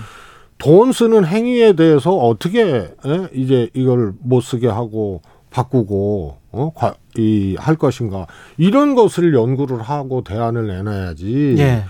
이게 제도가 바뀐다고 어 대의원제가 폐지된다고 돈을 안 쓰고 뭐 이런 이런 건 아니거든요. 그렇군요. 예. 아, 만약에 대표 선거하는데 음. 당원에 그래도 영향력이 있는 게 지구당 위원장 아닙니까? 예. 대의원한테는 사실상 위원장이 대의원 구성을 사실상 하, 그, 기 때문에 더 영향력이 크고 예. 거기다 과대표 되니까 훨씬 그 어, 영향의 크기가 더 커지는 거거든요. 음. 그런 점이 있지만 대의원제 없이 그냥 당원 투표로만 100% 한다 하더라도 음. 위원장들이나 의원들 영향력이 있어요. 근데 그, 이게 국회의원 공천 때문에 만약에 그렇다면 그 뭐 당원 50%뭐 국민 50% 여론조사 50% 이렇게 지금 돼 있잖아요. 근데 그거를 그냥 조기숙 교수는 다 그냥 국민에게 맡겨라 여론조사로 해라 뭐 이렇게 주장을 하는데 이제 백가쟁명식 주장들이 예. 막 나오는데요. 어, 본선은 국민들이 하는 거 아니에요. 예. 유권자들의 판단으로 예. 이제 당락이 갈, 갈라지는데 이 공천이라는 거, 경선을 통한 공천이라는 행위는 민주당이 상품을 내놓는 거예요. 음. 이, 이, 이, 이, 이런 사람들이 어, 공직 후보자로 우리가 어, 추천을 했다라는 예. 이제 자격을 부여를 하고 어, 유권자의 판단을 요청하는 과정이거든요. 예. 그러니까 사실 정당이 선출하는 게 맞아요. 예. 당원이 선출하는 게 맞고 음. 그리고 대의원과 당원도 뭐 다 당원이니까 오대오로 하든 이렇게 선출하는 게 맞는데 음. 예선도 국민이 다 하고 본선도 국민이 다 해버리면 그 정당의 존재 이유가 없는 거죠. 아. 정치적으로 입장을 같이 하는 게 정당이기 때문에. 아니, 뭐 네. 우선은요. 네. 본선에 나와도 정보가 부족하고 해서 그냥 어, 정당 바람 부는 대로 투표하고 뭐 이런다 해서 뭐 어떻게도 후보자 정보를 뭐 유권자들한테 잘 전달해야 되는 건뭐 네. 끊임없는 이제 논, 논, 논쟁거리였는데요. 예. 아니 정당의 후보자를 공천하는 과정에서 국민 100%라면 국민들이 그 정당 후보자에 대해서 얼마만큼 파악을 하고 아. 누구를 해야 되는데 이러한 것들이 미비할 수밖에 없거든요. 그래서 이게 엉뚱한 대로 자꾸 논쟁이 가는 거고요. 음. 제가 좀 하나 좀 걱정스러운 거는 예. 대의원제를 축소 내지는 폐지한다. 예. 이 안이 왜 나왔냐? 이번에 돈봉투 사건 등, 등등등으로 네. 더 이것이 이제 강하게 나온 겁니다. 그렇죠. 첫 번째 반동적인 입법이나 반동적인 어, 이, 이 개정이나 음. 이런 것들은 어, 오래 가지 못하고 후유증이 반드시 나게 돼 있습니다. 음. 이거는 그 사건에 대한 반동적인 아. 이, 입법이고, 그 다음에 예. 공교롭게도요, 송영길 대표나 음. 소위, 소위 이제 윤관석 의원이나 친명이라고 해야 되거든요. 예. 보통 친명이 아니죠. 그야말로 선거를 책임지고 어, 음. 어, 치를 정도로 대선을 예. 가장 가까이서 가장 막중한 역할을 했던 사람들이거든요. 어. 그런데 이쪽이 돈봉투 사건에 연루돼서 뭐 체포동의안이 넘어오고 이러는데 예. 그러면은 사실 이재명 대표 그래서 책, 책임론도 나오고 그러는 거 아니에요? 그렇죠. 어? 예. 그런데 친명한테 유리한 음. 대의원제 폐지를 들고 나온다 그러면 그 의도가 순수 아. 순수했다 하더라도 이거는 우선 결과, 적으로 정황적으로 말이 안 되는 거예요. 네? 정황적으로. 예. 우선 그 사안이 본질적인 사안이냐 아. 대의원제 폐지가 예. 이것도 따져볼 측면들이 있는 거고요. 그런데 이게 부각되고 이걸 들고 나온 대의원제 폐지를 들고 나온 계기가 돈봉투 사건인데 그럼. 그러면은 당권 주잖아. 네. 아, 이 소위 말해서 음. 반명 예, 예. 비명 쪽에서 내년 8월이면 또 전당대회 해야 되잖아요. 예. 이런 분들이 이런 것에 대해서 문제 제기를 안 할 수가 없죠. 음. 그러면 어떻게 되냐? 당이 또 흔들리게 되는 거고. 예. 그리고 예를 들어서 2차 체포동의안이 오거나 이러면 이재명 대표한테 굉장히 이거 안 좋게 작용하는 거예요. 그렇죠. 네. 그래서 정무적으로 보나 정치적으로 보나 내용적으로 보나 명분으로 보나 아. 대의원제 폐지를 친명 지도부에서 들고 나오거나 어. 이런 이러는 것은 여러모로 모양새도 안 좋다. 예, 당의 득이 될 일이 없고 원론적으로 내용적으로도 음. 사실 음. 어, 온당치가 않는 겁니다. 알겠습니다. 그리고 그 박지원 전 국정원장이랄지 뭐 정동영 장관이랄지 천정배 뭐 장관도 하셨죠. 이분도 법무장관 하셨죠. 의원 같은 경우에 뭐 이 이른바 이제 올드보이라고 할 수 있는데 이분들이 나 다시 나옵니까? 어떤 당 분위기가 있습니까? 그런 게? 뭐 그런 이제 느낌, 예. 조짐 예. 이런 것은 조금 이렇게 감지할 수가 있죠. 어떻게 생각하세요? 어, 저는 뭐 그거 뭐 어, 이 나오지 말라는 법은 없지만 예. 여러모로 살펴야 된다. 음. 예를 들어서 어, 박지원 박지원 원장님 같은 경우에는 그야말로 정치 원론이고 네. 입신의 경지에 들어선 정치 구단을 정치 넘어선 뭐 네. 분이다 뭐 이렇게 평가를 하는데 네. 그 위치에서 당에 기여할 문제 네. 어그 그것을 잘 어, 찾으시는 것이 음. 어 훨씬 더 좋지 않나 싶어요. 그런데 예. 여전히 의욕적이시고 예. 그런 느낌을 출마에 대한 느낌을 받는데 그렇죠. 그게 꼭 조, 좋은 방식인지는 음. 어, 음, 어, 저 개인적으로는 좀 다른 방법으로 좋은 정치, 다른 방법으로 그 민주당에 기여하는 정치를 충분히 하실 수 있는 분이 아닌가 싶습니다. 그리고 이 후쿠시마 오염수 관련해서는 국민의힘이 과거 이제 문재인 정부를 다시 어, 끌고 오고 있습니다. 정의용 당시 외교부 장관이 IAEA가 정한 국제적 기준에 맞는다면 방류를 반대하지 않겠다 이렇게 주장을 했다는 것이고 그러면 지금 정부나 당시 정부나 다른 게 없는 것 아니냐. 이거는 이 주장 자체는 맞는 아니 우선요 그 예. 주장 자체가 잘못됐잖아. 주장 자체가 틀린 거. 우선 강경화 장관 얘기하고 예. 정영 장관 얘기를 하는 거고요. 예. 그래서 또, 어, 그 당시 문재인 정부 내부 보고, 보고서에는 음. 방류에 대해서 아, 아무 지적을 하지 않았다고 하는데 사, 예. 사실과 완전히 다른 거거든요. 예. 일본 강경화 장관의 경우에는 방류는 일본의 주권에 영토 주권에 해당하는 사안이다. 예. 하고 다만 대한민국 국민의 아, 안전이나 이런데 어, 네. 위해를 가할 수 있는 소지가 있기 때문에 투명한 정보 공개와 예. 그다음에 어, 주변 국가의 협력을 일본 쪽에 끊임없이 제기하고 있고 국조실을 중심으로 대응하고 있다. 이게 발언의 전체예요. 예. 그런데 앞대가리만 딱 떼가지고 어. 얘기를 해서 뒤에 언론사에서 팩트 체크 조항까지 그때 예. 예, 만들어서 보도가 되고 그랬는데요. 근데 그리고 2년 전에 이미 한국 경제에 나왔던 기사고요. 음. 관련된 해명을 다 했고요. 예. 그리고 문재인 정부 그래서 제가 어좀 찾아갖고 왔는데요. 예. 2021년 4월에 일본에서 후쿠시마 오염수 방류를 결정하니까 문재인 정부에서 몇 가지 원칙과 더불어 강력하고 단호하게 반대한다라고 음. 얘기하고 투명한 정보 공개 요구를 하고 예. 이 이렇게 한 겁니다. 따라서 전제 어, 조건들이 어, 있었다.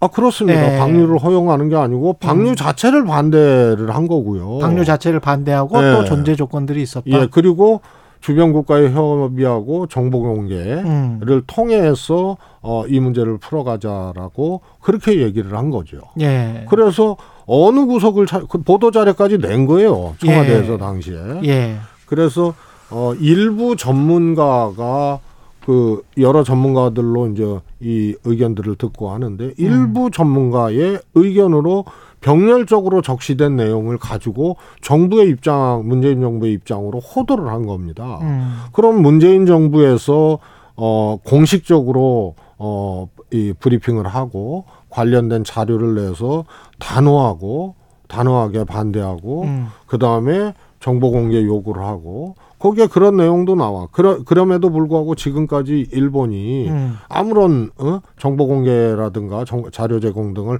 하지 않고 있다. 예. 이런 내용까지 하, 나오면서 반대 입장을 분명히 했거든요. 알겠습니다. 여기까지 듣겠습니다. 최재성 전 청와대 정무수석이었습니다. 고맙습니다. 감사합니다.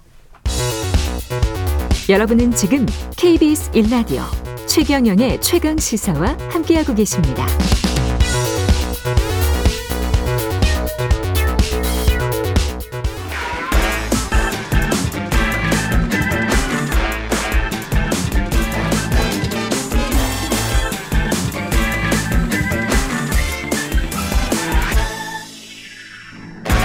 네, 한 번 더 뉴스 놓치기 아쉬운 한 번 더 뉴스 오늘은 정은정 작가와 함께하겠습니다. 안녕하십니까? 네, 안녕하세요.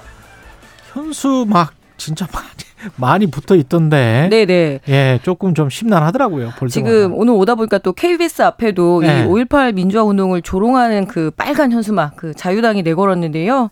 뭐 무기도 털고 뭐 총도 좀 훔치고 이래야지 뭐 5.18 민주화 운동 아니냐라고 하면서 왜그 네. 이모티콘 있잖아요. 이렇게까지 그 완벽한 그 역사 왜곡이자 또 정당 명의로 예예 예, 자유당, 자유당 명의입니다. 그래서 혐오 발언인데요. 네.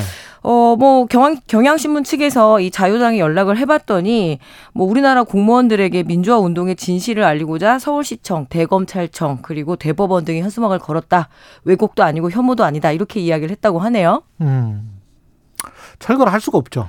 아, 네, 그렇습니다. 네, 지난 정당이면 예, 구청이나 네. 지방 자치 단체가 이 철거할 법적 근거가 없다라고 하는데요. 지난해 12월 5개 광고물법 개정으로 정당은 별도 신고나 허가 없이 이 정책이나 정치적 현안에 대한 내용을 담은 현수막을 설치할 수 있을, 있다고 하는데 음. 아마 청취자분들도 많이 느끼셨을 거예요. 요즘 유독 현수막이 같은 사안에 대고 정말 그 뭐라고 그러죠? 서로 티티타 티키타카라고 그러죠. 그렇게 여당 야당 싸우면서 이렇게 붙은 현수막을 볼 보실 텐데요. 예. 이거를 떼려면 적극적으로 뗄 수는 있지만 예. 지자체 입장에서는 상당히 부담스러운 거죠. 일례로 지난 4.3 사건에 대해서 또 다시 자유당이 이건 남노당의 그런 음. 뭐 음모였다. 뭐 이제 그런 걸 이렇게 얘기를 했을 때 어, 서귀포에서 상당히 난감한 일이 벌어졌다고 합니다. 그러니까 4.3 특별법에 따라서 이 현수막을 떼어냈는데 자유당이 이제 서귀 그 정당법에 따라서 문제다 그렇죠. 그러면서 또 이렇게 그 서귀포 시장을 고발하거나 이러면서 이런 일에 지자체 기초 지자체가 휘말리는 것도 상당히 난감하니까요. 네네. 그러네. 그러면은 뭐 해결 방법이 없습니까? 한쪽에서는 이게 표현의 자유다. 정치 의사 표현의 자유 영역이다. 계속 이렇게 주장을 하고. 예, 뭐 기본적으로 표현의 자유와 정치의 의사 표현이라고 주장은 하지만 이런 명백한 역사 왜곡과 혐오까지 자유의 음. 영역으로 둘 것인지 이거에 대해서는 조금 더 고민을 해봐야 될 것 같고요. 네. 또 가장 큰 문제는 뭐냐면 지금 행정안전부의 현수막 개첩의 그 가이드라인이 있습니다. 네. 그러니까 행인들이나 운전자의 시야를 가릴 정도로 거의 바닥까지 붙여서 그 현수막을 게시하는 경우가 있거든요. 그렇죠. 그러니까 시야가 넓어야지 좀 안전을 확보할 수 있으니까요. 그 우회전이나 좌회전 할 때 진짜 좀 눈에 거슬려요. 네, 거슬리긴. 근데 예. 이마저도 지금 지켜져 있. 않기 때문에 이 가이드라인도 음. 지키지 않는데 조금 더 그 법망을 좀 촘촘하게 해서 시민들의 안전도 보장하고 예. 또 이런 혐오 표현도 예, 사라질 수 있게끔 좀 법적 그 대응이 필요할 것 같습니다. 예. 그리고 교제 살인이 또 발생을 했는데 그 네. 관련 소식 전해 주시죠. 아이고 예. 뭐 공휴일에 평안한 월요일인데 예. 좀 많이 마음이 안타까운데요. 지난 26일이었습니다. 이 교제 폭력으로 경찰 조사를 받던 이 30대 남성이 조사 직후에 이 여성을 기다리면서 기다렸다가 살해를 한 사건입니다. 26일 오전 5시 40분쯤에 이 가해자 김 씨를 교제 폭력으로 신고를 했는데 한 23분간 조사를 하고 가해자를 먼저 풀어주고 그 여성 피해자를 뒤에 풀어준 거죠. 음. 그래서 대기를 하고 있다가 흉기로 살인 사건이 났는데요. 네. 어, 경찰 쪽 측에서는 이 피해자가 스마트워치나 어떤 보호 조치에 대해서 안내를 했지만 그냥 집 근처를 좀 순찰만 해달라 이렇게 요청을 했기 때문에 어, 풀어줬다 이렇게 이야기를 하고 있는데요. 결국에는 이런 초동 대응에 대한 미비점에 대한 지적들이 지금 나오고 있고 큰 논란에 휩싸 이고 있습니다.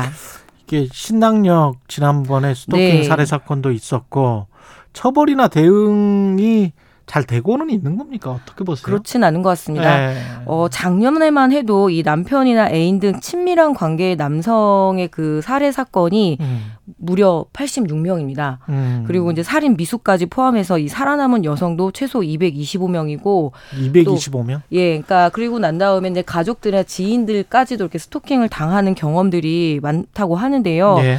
문제는 뭐냐면 사실혼 관계나 가족 관계가 아닌 이상 이런 교제일 경우에는 경찰들이 적극적으로 나서서 어, 분리 조치를 한다던가 그리고 피해자에 대한 어떤 보호 조치를 할 수 있는 근거들이 좀 약해서 네. 좀더 적극적인 대, 대응을 할 수 있게끔 해야 되는 거 아니냐 이제 이런 이야기들을 하고 있는 거죠. 네.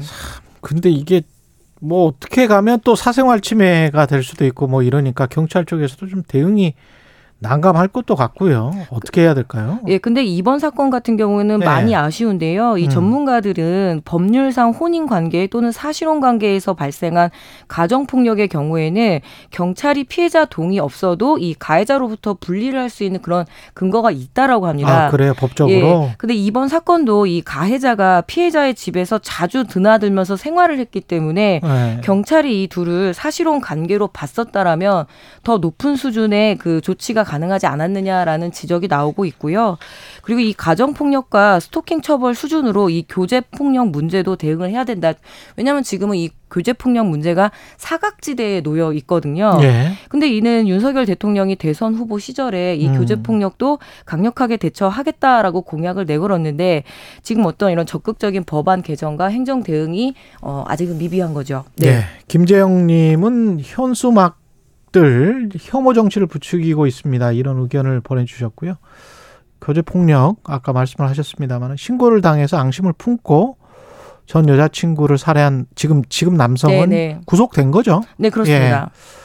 경찰은 보복 살인 혐의를 지금 적용을 했습니다. 여기까지 소식 전해드리고요. 한 번 더 뉴스 정은정 작가였습니다. 고맙습니다. 네, 고맙습니다. KBS 1라디오 최경영의 최강사 2부는 여기까지고요. 3부 경제합시다 있고 그다음에 일본 오염수 방류 문제를 한병섭 원자력 안전연구소장과 함께 짚어보겠습니다.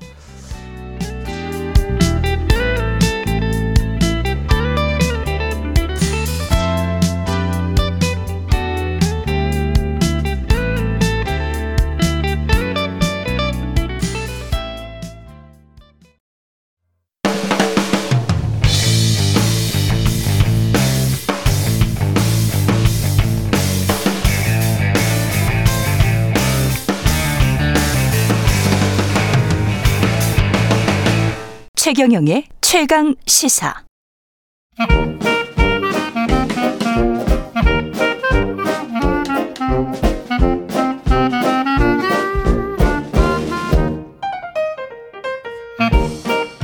네, 최경영의 최강시사 월요일은 경제합시다 코너가 있는 날인데요. 오늘은 이광수 전 미래에셋증권 수석연구원과 함께 하겠습니다. 안녕하세요. 안녕하세요. 예, 미래에셋증권은 지금 퇴사하셨고, 네, 예, 광순의 복도빵이라는 회사를 지금 개업 개업을 하신 겁니까? 그렇습니다. 네, 이게 주식회사죠. 예, 독립 네. 리서치인데요. 네. 제가 광순회 복덕방이라는 이름을 지으니까 음. 복덕방 차렸냐고 네. 위치가 어디에 있냐고 물어보시는 분 많더라고요. 근데 그건 아니고요. 독립 리서치 회사입니다. 예. 예. 뭐, 뭘 주로 하시는 거예요? 사실 제가 건설회사를 다니고 애널리스트로서 한 21년간 일하면서 건설회사도 다니셨고, 음. 그 다음에 애널리스트도 하셨고, 예. 예. 그러면서 한국의 부동산 시장에 정보의 비대칭성이 굉장히 큰 것 같아요. 그렇습니다. 그리고 대부분 예. 이 정보나 리서치를 양산하는 곳이 음. 이해 당사자들이 많은 거죠. 언론을 음. 포함해서. 그렇죠. 그런 측면에서는 이게 민생하고 굉장히 연결이 돼 있는데 밀접한 음. 영향이 있는데 어, 좀 독립된 리서치를 만들어서 많은 음. 분들에게 정확한 정보와 그리고 리서치를 제공하고자 하는 그런 음. 목표로 제가 회사를 하나 만들었습니다. 좋은 것 같습니다. 정보의 비대칭성은 진짜 중요한 문제고 경제 뉴스가 몰라서 대부분은 좀 몰라서 그런 거고 그렇습니다. 그다음에 또는 관행적으로 그렇게 써왔으니까 근데 그 관행적으로 써왔던 게 사실은 이익과 음. 관련된 기득권 특히 건설사들의 이익과 관련된 게 광고주들이니까요, 또 그 사람들이. 예. 그렇죠. 그리고 예를 음. 들면 뭐 한국에서 부동산을 리서치하고 연구 보고하는 곳이 대부분 건설회사들하고 연관이 돼 있어요. 그렇죠. 협회라든가. 그렇습니다. 그렇기 때문에 저희가 예. 과연 정확한 리서치 정보나 음. 어, 이런 어떤 정보를 얻을 수 있느냐 그런 측면에서 좀 저희의 역할이 있지 않을까 생각합니다. 그렇습니다. 건설사들이 출자한 연구원들도 많고요. 그게 가장 큰 연구원에서 쭉쭉쭉 밑으로 내려온 거죠, 사실. 음. 지금 부동산 가격이 계속 오르고 있다, 다시 오르고 있다라고 이야기가 나오고 있는데 어떻게 보세요? 이, 이 보도는? 실제로 보면 보도는 사실이죠. 왜냐하면 음. 지금 현상을 이야기하는 거니까요. 네. 실제로 보면 어, 거래량이 증가하고 있고 가격이 회복하는 상황입니다. 예를 예. 들어서 서울 아파트의 거래량이 지난해 말만 해도 천 건이 안 됐는데 음. 올해 3월에는 뭐 4월 연속 3천 건 이상을 기록하고 있어서 와, 어. 거래량이 증가하고 있고 가격도 많이 빠진 일부 아파트는 뭐 20, 30%가 상승한 상황입니다. 예. 근데 헤드라인만 놓고 보면 그러면 상승량인가 이렇게 판단할 수도 있을 것 같은데 또 다른 스토리도 있을 것 같습니다. 그렇죠. 두 가지 측면에서 여러분들이 시장을 잘 보실 필요가 있는데요. 음. 첫 번째는 이런 변화가 일어나는 원인에 대해서 음. 아셔야 되죠. 그래야 전망이 가능하니까. 예, 그렇죠. 그 원인은 두 가지입니다. 하나는 뭐냐면 가격이 많이 빠졌고 시장이 안 좋았기 때문에 회복하는 거예요. 아. 네. 그래서 가격이 지속적으로 상승하는 거면 예. 사실은 시장에 어 진짜 변화하고 있구나 이렇게 얘기할 수 있는데 음. 지난해 11월부터 가격의 하락폭이 굉장히 컸거든요. 예. 그러다 보니까 어, 회복하는 그런 걸 저희가 이야기 드릴 수 있고요. 예. 두 번째는 지금 변화의 원인이 뭐냐는 거죠. 음. 그런데 저희가 뭐 여러 가지 지표를 보면 지금의 시장을 변화시키는 원인은 실수요 증가입니다. 예. 아, 그러니까 부동산 시장은 아주 독특한 특성을 갖고 있는데 하나는 사용하는 사람들이 있는 반면 또 투자하는 사람들이 있어요. 그렇죠. 그래서 이런 자산이 사실 흔치 않거든요. 사용도 하면서 투자도 할 수 있는 게. 그러네요. 그래서 네. 예를 들어서 주식을 사가지고 벽지를 바를 수도 없는 것이고. 그렇습니다. 삼성전자를 쓸 수 없잖아요. 예. 근데 투자도 하면서 사용 가치가 있는 자산은 흔치 않기 때문에 네. 시장을 변화시키는 수요가 두 가지예요. 네. 하나는 뭐냐면 말씀드렸처럼 사용하는 실수요가 있고 음. 또 하나 투자하는 투자 수요가 있는데 네. 지금 시장에 움직이는 수요는 실수요라는 거죠. 실수요다. 실수요는 뭘 보고 움직였냐? 네. 가격이 네. 너무 빠져서 움직인다. 그렇죠. 그래서 예를 들어서 가격이 회복하면 다시 네. 수요가 감소하게 된다는 겁니다. 실수요는 감소한다. 네. 그런데 투자 수요가 있느냐? 그렇죠. 그 말씀을 지금 하시는 거죠? 맞습니다. 근데 네. 지금 시장에 투자 수요가 없고 아. 오히려 감소하고 있거든요. 아, 오히려 투자 수요는 감소하고 있다. 그리고 이 투자 오른 거는 그러니까 너무 급하게 단기간에 빠졌기 때문에 잠깐 기술적 반등 같은 그런 거? 그렇죠. 그게 아. 실수요가 그런 기술적으로 아. 들어온다는 거죠. 예. 근데 근본적으로 시장에서 가격이 계속 오르기 위해서는 높은 가격에 계속 사줘야 되잖아요. 그렇죠. 그건 투자 수요만 가능해요. 아, 그래서 가령 뭐 15억에서 11억으로 빠졌다. 네. 10억으로 빠졌다. 오, 이게 지금 몇 개월 만에 10억이네, 11억이네? 이건 음. 말이 안 돼. 그렇죠. 라고 하면서 그렇죠. 실수요자들 난 당장 또 집도 필요하고 그러니까 그렇죠. 확 사. 그렇죠. 근데 그게 한 13억까지 다시 올라가. 그러면 이제 아, 이게 살 가격인가? 이제 그렇죠. 고민하게 되는 단계. 그, 그렇죠. 지금 그 단계입니까? 맞습니다. 예. 그래서 어 이제 명확하게 나타날 게 다시 거래량이 감소하게 될 거예요. 아. 네, 살 사람이 없으니까 가격이 오르면. 예. 그런 상황 속에서 어 시장은 또 뭐 이런 상황이 지속될 가능성이 좀 적다는 거죠. 예. 네. 근데 언론은 거의 확정적으로 바닥을 찍었다. 음. 뭐 이런 식으로 보도하는 게 많던데 그거는 뭐 바닥을 찍었는지 안 찍었는지는 사실은 아무도 모르잖아요. 그렇죠. 그렇죠. 그래서 이제 중요한 건 그런 언론이라든지 네. 어떤 정보가 네. 지금 현, 현상에만 주목하는 게 아니라 이제 네. 전망에 더, 어, 뭐랄까, 집중을 해야 되는데 그게 좀 안 되는 겁니다. 기자 입장에서는 그럴 겁니다, 아마. 왜냐면 딴 쪽에서 그렇게 쓰잖아요. 음. 바닥을 찍었다라고 쓰잖아요. 네. 안쓸 수가 없어. 어. 너 왜 안 쓰냐? 데스크가 그렇게 이야기를 하기 때문에 비슷하게 그냥 쓰는 거예요. 예. 있는 자료 가지고. 예. 근데 이제 그게 한꺼번에 우 쏠림 현상이 나타나는 게 한국 언론의 좀 특징이죠. 그래서 네. 또 하나 뭐냐면 저희가 어떤 이 자산이라든지 내 집 마련할 때 지금이 중요한 게 아니라 전망이 중요한 거잖아요. 네. 그런 측면에서 좀 아쉬운 측면이 있어요. 음. 왜냐하면 전망하지 않는 기사들이 많거든요.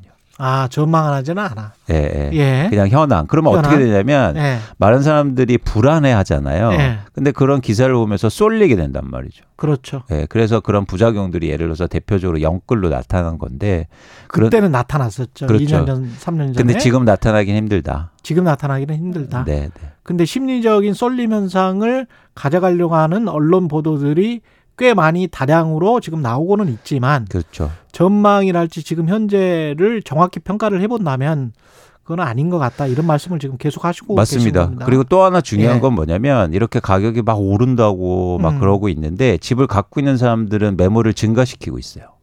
아 오히려 예. 이게 아주 독특한 현상인데 예. 왜냐하면 이래서 가격이 계속 오른다 그러면 예. 집을 투자 목적이나 투기로 갖고 있는 사람들은 집을 안 내놓을 거 아니에요. 예. 근데 오히려 매물은 증가하고 있다는 거예요. 음. 그래서 지난해 말 기준으로 해서 서울 아파트의 매물이 5만 건이었는데요. 예. 4월 기준으로 해서 6만 3천 건으로 증가했고 아, 매물이 오히려 그렇습니다. 그리고 경기도 8만 건에서 12만 건으로 증가합니다.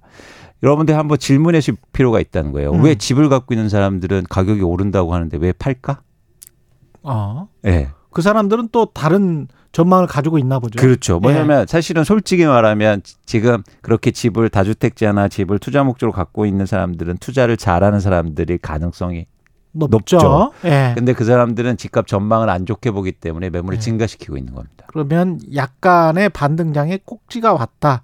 지금 가격에 팔아야 되겠다. 빨리 팔아야겠다. 그래서 매물이 증가하고 있다. 그렇습니다. 그렇다면 전망은 이광수 위원 이광수 대표의 전망은 어떤 겁니까? 지금 반등에 다시 꼭지에 왔기 때문에 다시 떨어질 것이다. 그러니까 이런 거죠. 네. 지금 수요가 일시적으로 증가해서 시장의 회복세는 이끌었지만 음.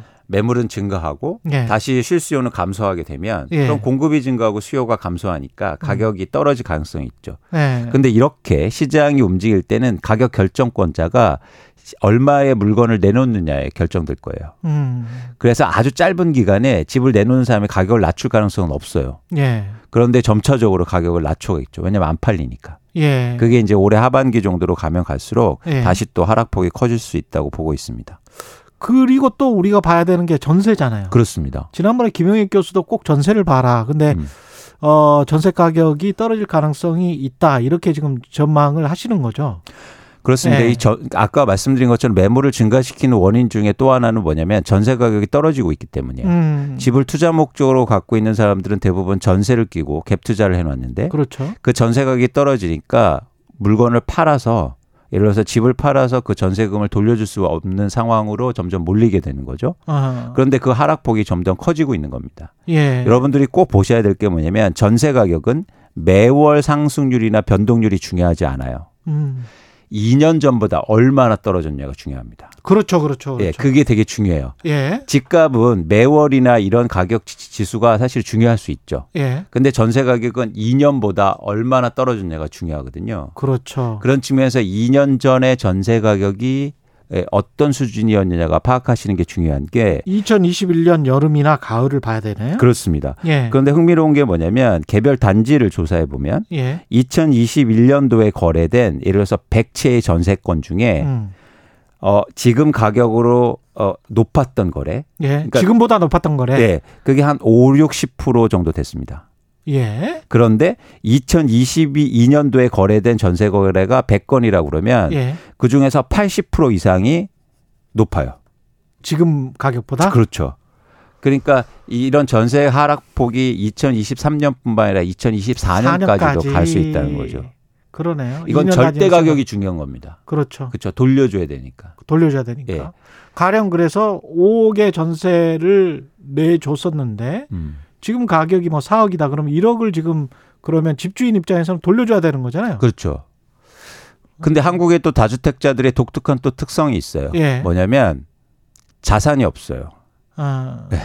자산이 없죠. 예, 다주택자들. 금융, 자산이 없죠. 예, 그리고 예. 소득이 적기 때문에 DSR 규제에서도 한계를 느낄 겁니다. 대출이 안 된다는 거예요. 그러네. 그래서 불가피하게 매물을 내놓으면서 예. 사실은 전세 가격을 돌려줄 수밖에 없고 이런 현상이 올해 하반기부터 이어질 가능성이 있다는 거예요. 어. 여기다 또 하나 중요한 건 뭐냐면 예. 입주 물량도 증가하기 시작합니다. 하반기부터. 입주 물량도. 예. 어. 근데 입주 물량이 증가하면 전세 가격은 무조건 떨어지게 돼 있어요.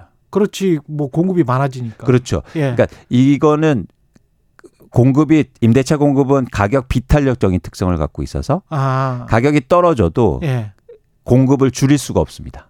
근데 언제부터 지금 입주 물량이 는다고요? 당장 6월부터요. 당장 6월부터 네. 수도권? 수도권에 4만 가구 이상 입주됩니다. 아, 네. 4만 가구? 네. 올해? 6월에만. 6월에만? 예, 네, 수도권에. 수도권에 4만 가구면 엄청난 물량인데. 그렇죠. 그렇죠. 뭐 한 해 수도권에 공급되는 게 서울인가요? 제 기억에 4만 가구 정도 됐었는데. 그렇죠. 예. 과거에는 예. 이제 아주 적었던 때는 그럴 수도 있고 예. 심지어 멸시주택까지 포함하면 예. 입주 입주 물량이 현저히 줄 수 있거든요. 근데 수도권에 한 달에 공급되는 게 6월에만 6월에만 네. 4만 가구. 네. 그러니까 그만큼 집들이를 해야 되는데 네. 중요한 건 뭐냐면 모든 재화는 가격이 떨어지면 공급을 줄여 나가면서 대응하잖아요. 그 줄일 수가 없지. 줄일 수가 없죠. 왜냐하면 예. 줄일 수 있는 방법은 유일하게 빈 집을 놔둬야 되는데. 그렇죠. 이런, 말이 안 이런 분양 아파트는 입주할 때 뭐냐면 잔금을 내야 되기 때문에. 그렇죠. 어쩔 수 없이 전세를 놔야 됩니다. 그 잔금 내 잔금을 가지고 있는 또 집주인도 많지 않을 거란 말이죠. 그렇죠. 예. 그래서 여러분들이 꼭 이런 걸 아셔야 될 때 이게 이게 말이 안 되는 거잖아요. 왜냐하면 음. 분양을 받았는데 왜 직접 들어가서 사는 사람이 이렇게 적지? 예. 그러니까 그만큼 우리나라는 분양 주택조차도 예. 투자하는 사람들이 많다는 겁니다. 근데 지금 정부는 음. 실거주 의무를 없애겠다는 거예요. 음. 그러니까 그러니까 투자를 부추기겠다는 건데 이런 측면에서 좀 안타까운 게 있죠. 그렇죠. 네. 실거주 의무를 없애겠다고 하는데 그럼 어떻게든 이제 버텨라. 유주택자들에게 이제 그런 사인을 주는 거겠죠. 그렇죠. 예. 그런데 버틸 수 있어요. 예. 버틸 수 있는데 당장 이렇게 전세 보증금을 돌려줘야 되거나 예. 아니면 이렇게 시장 상황이 불안해지면 예. 매물을 이렇게 증가시키게 되는 겁니다. 그러면 전세를 새로 구하려고 하는 사람들은 지금 어, 좀 기다려야 되겠네요. 그렇죠. 전세 네. 가격이 뭐 이미 또 많이 떨어진 상황이긴 하지만 지역별로 음. 약간 차이점은 있지만 네. 사실 전세 가격 하락폭이 좀 커질 수 있고요. 네. 그런 상황에서는 좀 여러분들이 잘 보실 시장 상황을 보실 필요가 있습니다. 그리고 주택을 혹시 실질적으로 매수할 음. 실수요자들 같은 경우도 6월, 7월 좀 지나고 한번 한 템포 좀 쉬고 좀 보시라. 그래야 되겠네. 그렇습니다. 네. 그래서 내 집 마련하실 때 두 가지가 중요한데 내가 준비돼 있는 시점인가, 음. 그리고 시장에 시, 그 알맞은 시점인가 이런 측면에서는 첫 번째는 사실은 저희가 제가 말씀드릴 수 없는 부분이고 예. 두 번째는 아직까지 시장 상황이 그렇게 좋지 않다. 예. 일시적으로 회복해도 이런 상황이 지속될 가능성 적다고 판단하고 있습니다. 예, 알겠습니다. 여기까지 듣겠습니다. 경제합시다 이광수 광순의 부동산 대표였습니다. 고맙습니다. 고맙습니다. 예. KBS 일라디오 최경영의 최강시사 듣고 계신 지금 시각 8시 44분입니다.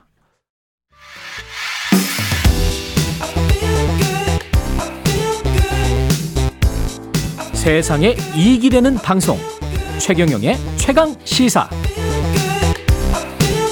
네, 일본 후쿠시마 원전 오염수 방류 공방 계속되고 있는데요. 오늘은 전문가 이야기 좀 들어보겠습니다. 한병섭 원자력 안전 연구소장 전화로 연결돼 있습니다. 안녕하세요, 소장님. 네, 안녕하십니까. 예. 지금 뭐 우리 정부가 실효성 있는 어떤 시차를 한 건가요? 어떻게 판단하세요? 어, 먼저 뭐 점검이나 그 사찰이 아니고 예. 시찰이라는 이름을 정해놓고 갔기 때문에 실효성 그렇죠. 있는 판단을 했다고는 볼 수가 없을 것 같습니다. 그리고 예. 뭐 대부분의 구성을 갖다가 원자력 안전 기술원 음. 이뭐 여러 명을 담당했는데 여기는 심사 검사를 하면서 결과를 보는 조직이 국가기관이거든요. 그렇기 아. 때문에 그 미국의 그저 일본에서 쓰고 있는 알프스라는 계통이 전 세계 하나뿐인 건데 예. 이게 이제 제대로 작동하는지 고장은 안 나는지 아. 정력은 제대로 나오는지 이런 걸 쳐다보려면은 이런 이런 검사나 심사 조직이 아니고 실질적으로 이걸 작동하고 운전을 해본 이런 조직이 같이 들어가서 봤었어야 되는데 그렇군요. 그런 부분에서부터 처음부터 제한이 있을 수밖에 없었습니다. 그러네요. 예. 그러면 최종 보고서를 참고해서 지금 입장을 기다리겠다. 시찰다는 네. 그런 입장인 거죠? IAEA의 최종 보고서를 참고하겠다. 지금 IAEA 보고서에 대해서도 좀 예. 뭔가 잘못 알려진 부분이 있는데 IAEA가 하는 역할은 일본의 오염수 처리 과정에 대한 검증 역할을 하는 거지. 일본이 이제 후쿠시마 사고가 난 원전에서 뭐 지금 현재도 어떤 방류가 있는지 음. 어떤 잘못이 있는지 이런 것을 어 목적으로 하고 있지 않습니다. 왜냐하면 현재 지금 일본이 뭐 오염수를 곧 처리해서 뭐 100분의 1, 1000분에 낮춰서 방류하겠다고 하지만 지금 현재 지하수를 제대로 통제를 못하고 있기 때문에 예. 일부 지하수가 조금 나가도 사실 오염수를 방류하는 건 의미가 없거든요. 원액 음. 그대로 흘러나가는 부분이 있고 그다음에 그 지하수는 어, 이미 오염된 지하수입니까? 네, 오염된 지하수가 지금 그 이미 바다 있다는. 바다로 네. 나가고 있다. 처리가 네, 전혀 안 된 알프스로 네, 그렇죠. 처리가 안 된. 십몇 년째 지금 나가고 있고 그다음에 그게 후쿠시마 앞바다에서 고농도의 방사능 나올 나오지 말아야 될 방사능 현능이 나온다는 것 자체가 이미 유출되고 있다라는 걸 의미하고 있는데 이런 부분도 아. 빼먹고 있고 그다음에 이거 뭐 IAEA가 주로 하는 것이 이제 이걸 뭐 유출 방사능에 대한 영향을 봐서 예. 안전성을 평가하겠다고 하는데 예. 이거는 방사선에 대한 영향을 보는 게 아니고 요번에 정 그저 처리해 가지고 내보내는 그 방류 물질에 대한 안전성 그러니까 방출 성능 평가를 하는 거지 방사선 안전 영향 평가를 하겠다는 내용이 아닙니다. 그게 그러면 어떻게 다른 건가요? 조금 더 설명해 어, 주세요. 그 지금 일본이 후쿠시마에서 예를 들어 가지고 이런 예를 제가 요즘 들고 있는데 이제 간 폐암 환자가 있는데 이 음. 환자한테 대해서 담배 한 갑피는 피워도 당장 아무런 죽지 않는다. 그렇기 때문에 당신 피워도 된다. 라는 이런 결론을 유도한다는 거죠. 아. IAEA의 검증 보고서는 그런 결론을 유도한다? 네, 그렇죠. 그러니까 IAEA는 이런 걸 이야기 안 하고 그냥 입 닫고 있겠지만 예. 실질적으로 IAEA 보고서 내용을 보면 요번에 버려가지고 정제돼가지고 정제 또는 처리된 물이 나갔을 때 그 영향을 보는 건데 예. 그걸 이제 일본 정부에서는 IAEA가 검증을 다 했다라는 거로 과장해서 선전을 하면서 이 국민을 넘어가려고 한다는 게 눈에 보이고 있는데 보고서 그대로 그렇게 적혀 있습니다. 그러면 제가 반론 차원에서 그럼 역으로 이렇게 네. 여쭤볼게요. 처리되지도 않은 지하수가 지금 바다로 흘러나가고 있었다면 네네. 이미 우리는 그런 생선을 먹고 있었 있다는 결론이잖아요. 네, 조금씩 먹고 있었다라고 보실 수 있는 거죠. 그러면 이게 계속 그 우리가 생각하지 못할 정도로 방사능이 이나 뭐 삼중수소나 이런 게 체내에 축적되느냐 쌓이느냐 아니면 그냥 다른 전문가들의 주장대로 또는 정부의 뭐 다른 쪽의 주장대로 그냥 흘러나가 버리느냐 네. 체내 박 같은 경우 예. 경우는 체내에서 뭐 짧은 기간 동안 어느 정도 짧은 기간 동안 영향을 주고 나가는 것도 맞고 예. 그다음에 어 생선이 어느 정도 오염됐지만 그게 이제 결정 중요한 값 이상이 안 나오기 때문에 당장의 어떤 영향을 안 나온 것도 맞습니다. 예. 하지만 1950년대, 60년도 때부터 핵 실험을 할 때부터 이 국제적으로 이제 많은 물질들이 방사능이 방출됐고 그 대부분의 플라토늄이나 이렇게 무거운 것들은 이 바다에 이미 그 축적돼 있거든요. 아. 예. 물보다는 바다의 그저 해저토의 농도가 500배, 1000배 이상 더 높게 나타납니다. 그건 무슨 이야기냐면 밑바닥이 어느 정도 축적이 돼 있는데 이것이 어느 시점에 유의미한 영향을 줄지 안 줄지에 음, 대해서는 아직도 연구 중이고 아무도 모릅니다. 인류가 그 정도로 방사능이 축적된 뭔가를 먹어본 적은 없을 거 아니에요? 네. 해저의 아. 영향은 지금 현재 저딘가 모여 있다라는 거는 누구나 다 알고 있지만 그 영향이 어떻게 가시적으로 드러났다라는 어떤 증거가 증거나 어떤 연구 자체는 아직도 미미한 상황입니다. 그럼 30년에 걸쳐서 일본이 오염수를 계속 바다에 내버리면 네네. 그러면 그것이 우리 인체에 줄 어떤 영향 또는 해저 생태계에 줄 영향은 과학적으로 검증을 지금 한다는 게 말이 안 되네요. 앞으로 그러니까 네. 확실한 거는 지구를 오염시키고 있다는 거는 확실한 거고. 지구를 오염시키고 있는 거는 확실하다. 네. 네. 이것이 어떤 식으로 인류에 영향을 줄지에 대해서는 음. 실제로는 뭐 저는 어, 인류의 활동으로 영향을 안 줄 가능성도 있을 수도 있습니다. 있을 수도 오래 있다. 걸릴 수도 있지만은 예. 하지만은 줄 가능성도 있다라는 그 가, 가능성에 대해서도 과학적으로 증명하지 안된 사실이기 때문에 그렇죠. 그런 부분에 대해서는 조심하는 게 맞죠.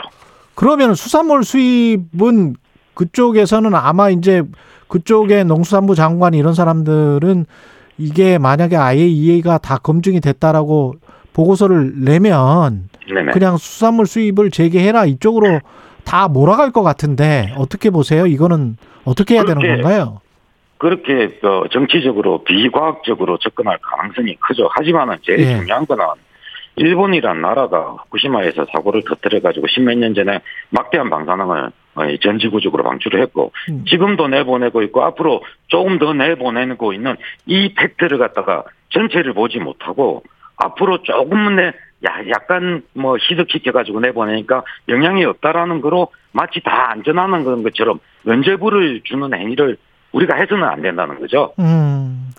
조금 더 구체적으로 요 한 가지만 또 질문 드릴게요. 그 네네. 이관섭 대통령실 국정기획수석의 이야기는 삼종 수소는 아까 말씀을 하셨지만 인체에 들어가면 일주일에서 열흘이면 배출된다.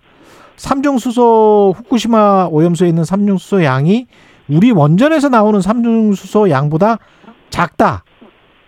네. 이거는 과학적인 말입니까? 어떻게 보세요? 어, 그거는 좀 사실과 틀린 내용입니다. 일본의 지금 현재 아이 보고서 어 나온 거에 보면은 네. 거기에서도 OBT 그러니까 유기결합 삼중수소 영향은 있다라고 기술돼 있습니다. 그게 일본 문제에도 영향이 있기 있다. 때문에 예. 영향이 있다고 돼 있기 때문에 이제 아까 그 말씀하신 내, 그런 내용들은 예. 이미 오래전 과학의 근거를 가지고 말씀하신 거고 아, 오래전 과학이다. 우리, 예. 네. 그다음에 우리 뭐 중수로 우리나라에는 이제 월성에 네 개 원전이 있는데 그 그기 때문에 이제 중수로가 있기 때문에 이제 일본보다 뭐 많이 보내는 당은 이야기는 맞습니다. 예. 하지만 일본은 이 뒤에 숨어 있는 게곧 어, 가동될 텐데 그 일본 제체리 공장 로카시무라라는데 제체리 공장이 있습니다. 예. 여기 이제 곧 가동될 때 이게 가동되면은 우리보다도 500배 이상 더 방출하게 됩니다. 삼중수를. 아. 근데 이런 국면을 갖다가 넘어서기 위해서 일단 전제로서 그런 이야기를 하고 있는 이야기입니다. 그렇군요. 근데 일본 쪽에서는 당신들도 동해 앞바다 쪽에 그 삼중 수소를 조금씩 미량이나마 한국도 방출하고 있는데 맛있게 지금 생선 먹고 있지 않느냐 뭐 이렇게 지금 주장을 하는 거잖아요 일본은. 그러니까 니네들도 문제 있지만은 그 네. 이야기 뒤에는 우리는 앞으로 더 많이 보낼 거라는 이야기도 있고 그다음에 삼중수소 아, 문제는 예. 처음부터 잘못된 이야기입니다. 어떤 일본의 의도에 의도에 따라가는 문제인데 예. 실제 방사선 폐기물 중에 큰 생명체 피폭 영향을 주는 핵종들은 뭐 탄소라든지 그다음에 스트론튬, 세시움, 플루토늄 이런 더 독성이 있는 것들이 많은데 예. 일본이 삼중수소를 끄집어낸 이유는 방금 앵커님께서 말씀하신 그런 변명거리 음. 지금 당장은 이네들이 많다 이런 것 때문에 희석시키기 위한 의도라는 거 저는 판단하고 있습니다. 그렇군요. 그리고 지금 시간이 한 1분밖에 안 남았는데요. 중국 쪽 원전에 관해서는 어떻게 생각하세요? 아, 요번에 지금 우리가 크게 이제 우려되는 이야기는 일본에 대해서 이제 우리 정부에서 좀 뭐 진원전에서 좀 관용성, 무제한성 있는 허용을 갖다가 이렇게 보여주고 있는데 예. 사실 일본은 태평양 해류를 돌아서 우리한테 영향을 주기 때문에 그렇죠. 이게 좀 어, 지연되는 효과가 있을 수 있지만 예. 중국 같은 경우에는 우리 좁은 해역인 우리 서해 땅에서 그렇죠. 어, 우리한테 직접적인 피해를 줄 수 있는데 이 중국이 지금 현재 10년, 20년 지나면 지금 50대인데 뭐 150개, 200개 되는 원자력 최대 강국이 되고 그걸 맞아요. 네. 그 폐기물을 우리 서해안에 버린다는 게 문제인 거죠. 그리고 거기에 대한 일본에 대한 관용 관용 수준만큼 중국이 그걸 허용하겠다. 면 경제적으로 이득이 되니까 했을 때 우리 국민들은 원자력 발전소 앞에다가 집 지어놓고 사는 그런 꼴이 되는 거죠. 원자력 발전소 옆에 집을 지어놓고 사는 꼴이 된다. 근데 이제 일본의 네. 오염수를 허용을 해버리면 중국이 네네. 주장을 했었을 때 우리 일본 할 음, 일본 했을 때도 괜찮았으니까 우리도 괜찮은 거 아니야. 이렇게 할 때 우리가 할 말이 없게 된다는 그런 말씀이시죠? 네, 맞습니다. 할 말 없습니다. 왜냐하면 일본 후쿠시마 원전 상 원전 사고가 터졌을 때 대부분 다 우리 지리적 위치 때문에 편서풍 타고 태평양으로 갔습니다. 네. 우리가 사고가 나면 일본으로 가겠죠. 그런데 중국에서 사고가 나면 우리나라로 옵니다. 그게 100개, 200개가 들어선다고 그러는데 예. 미래를 생각을 해야죠. 한병섭 원자력 안전연구소장이었습니다. 고맙습니다. 네.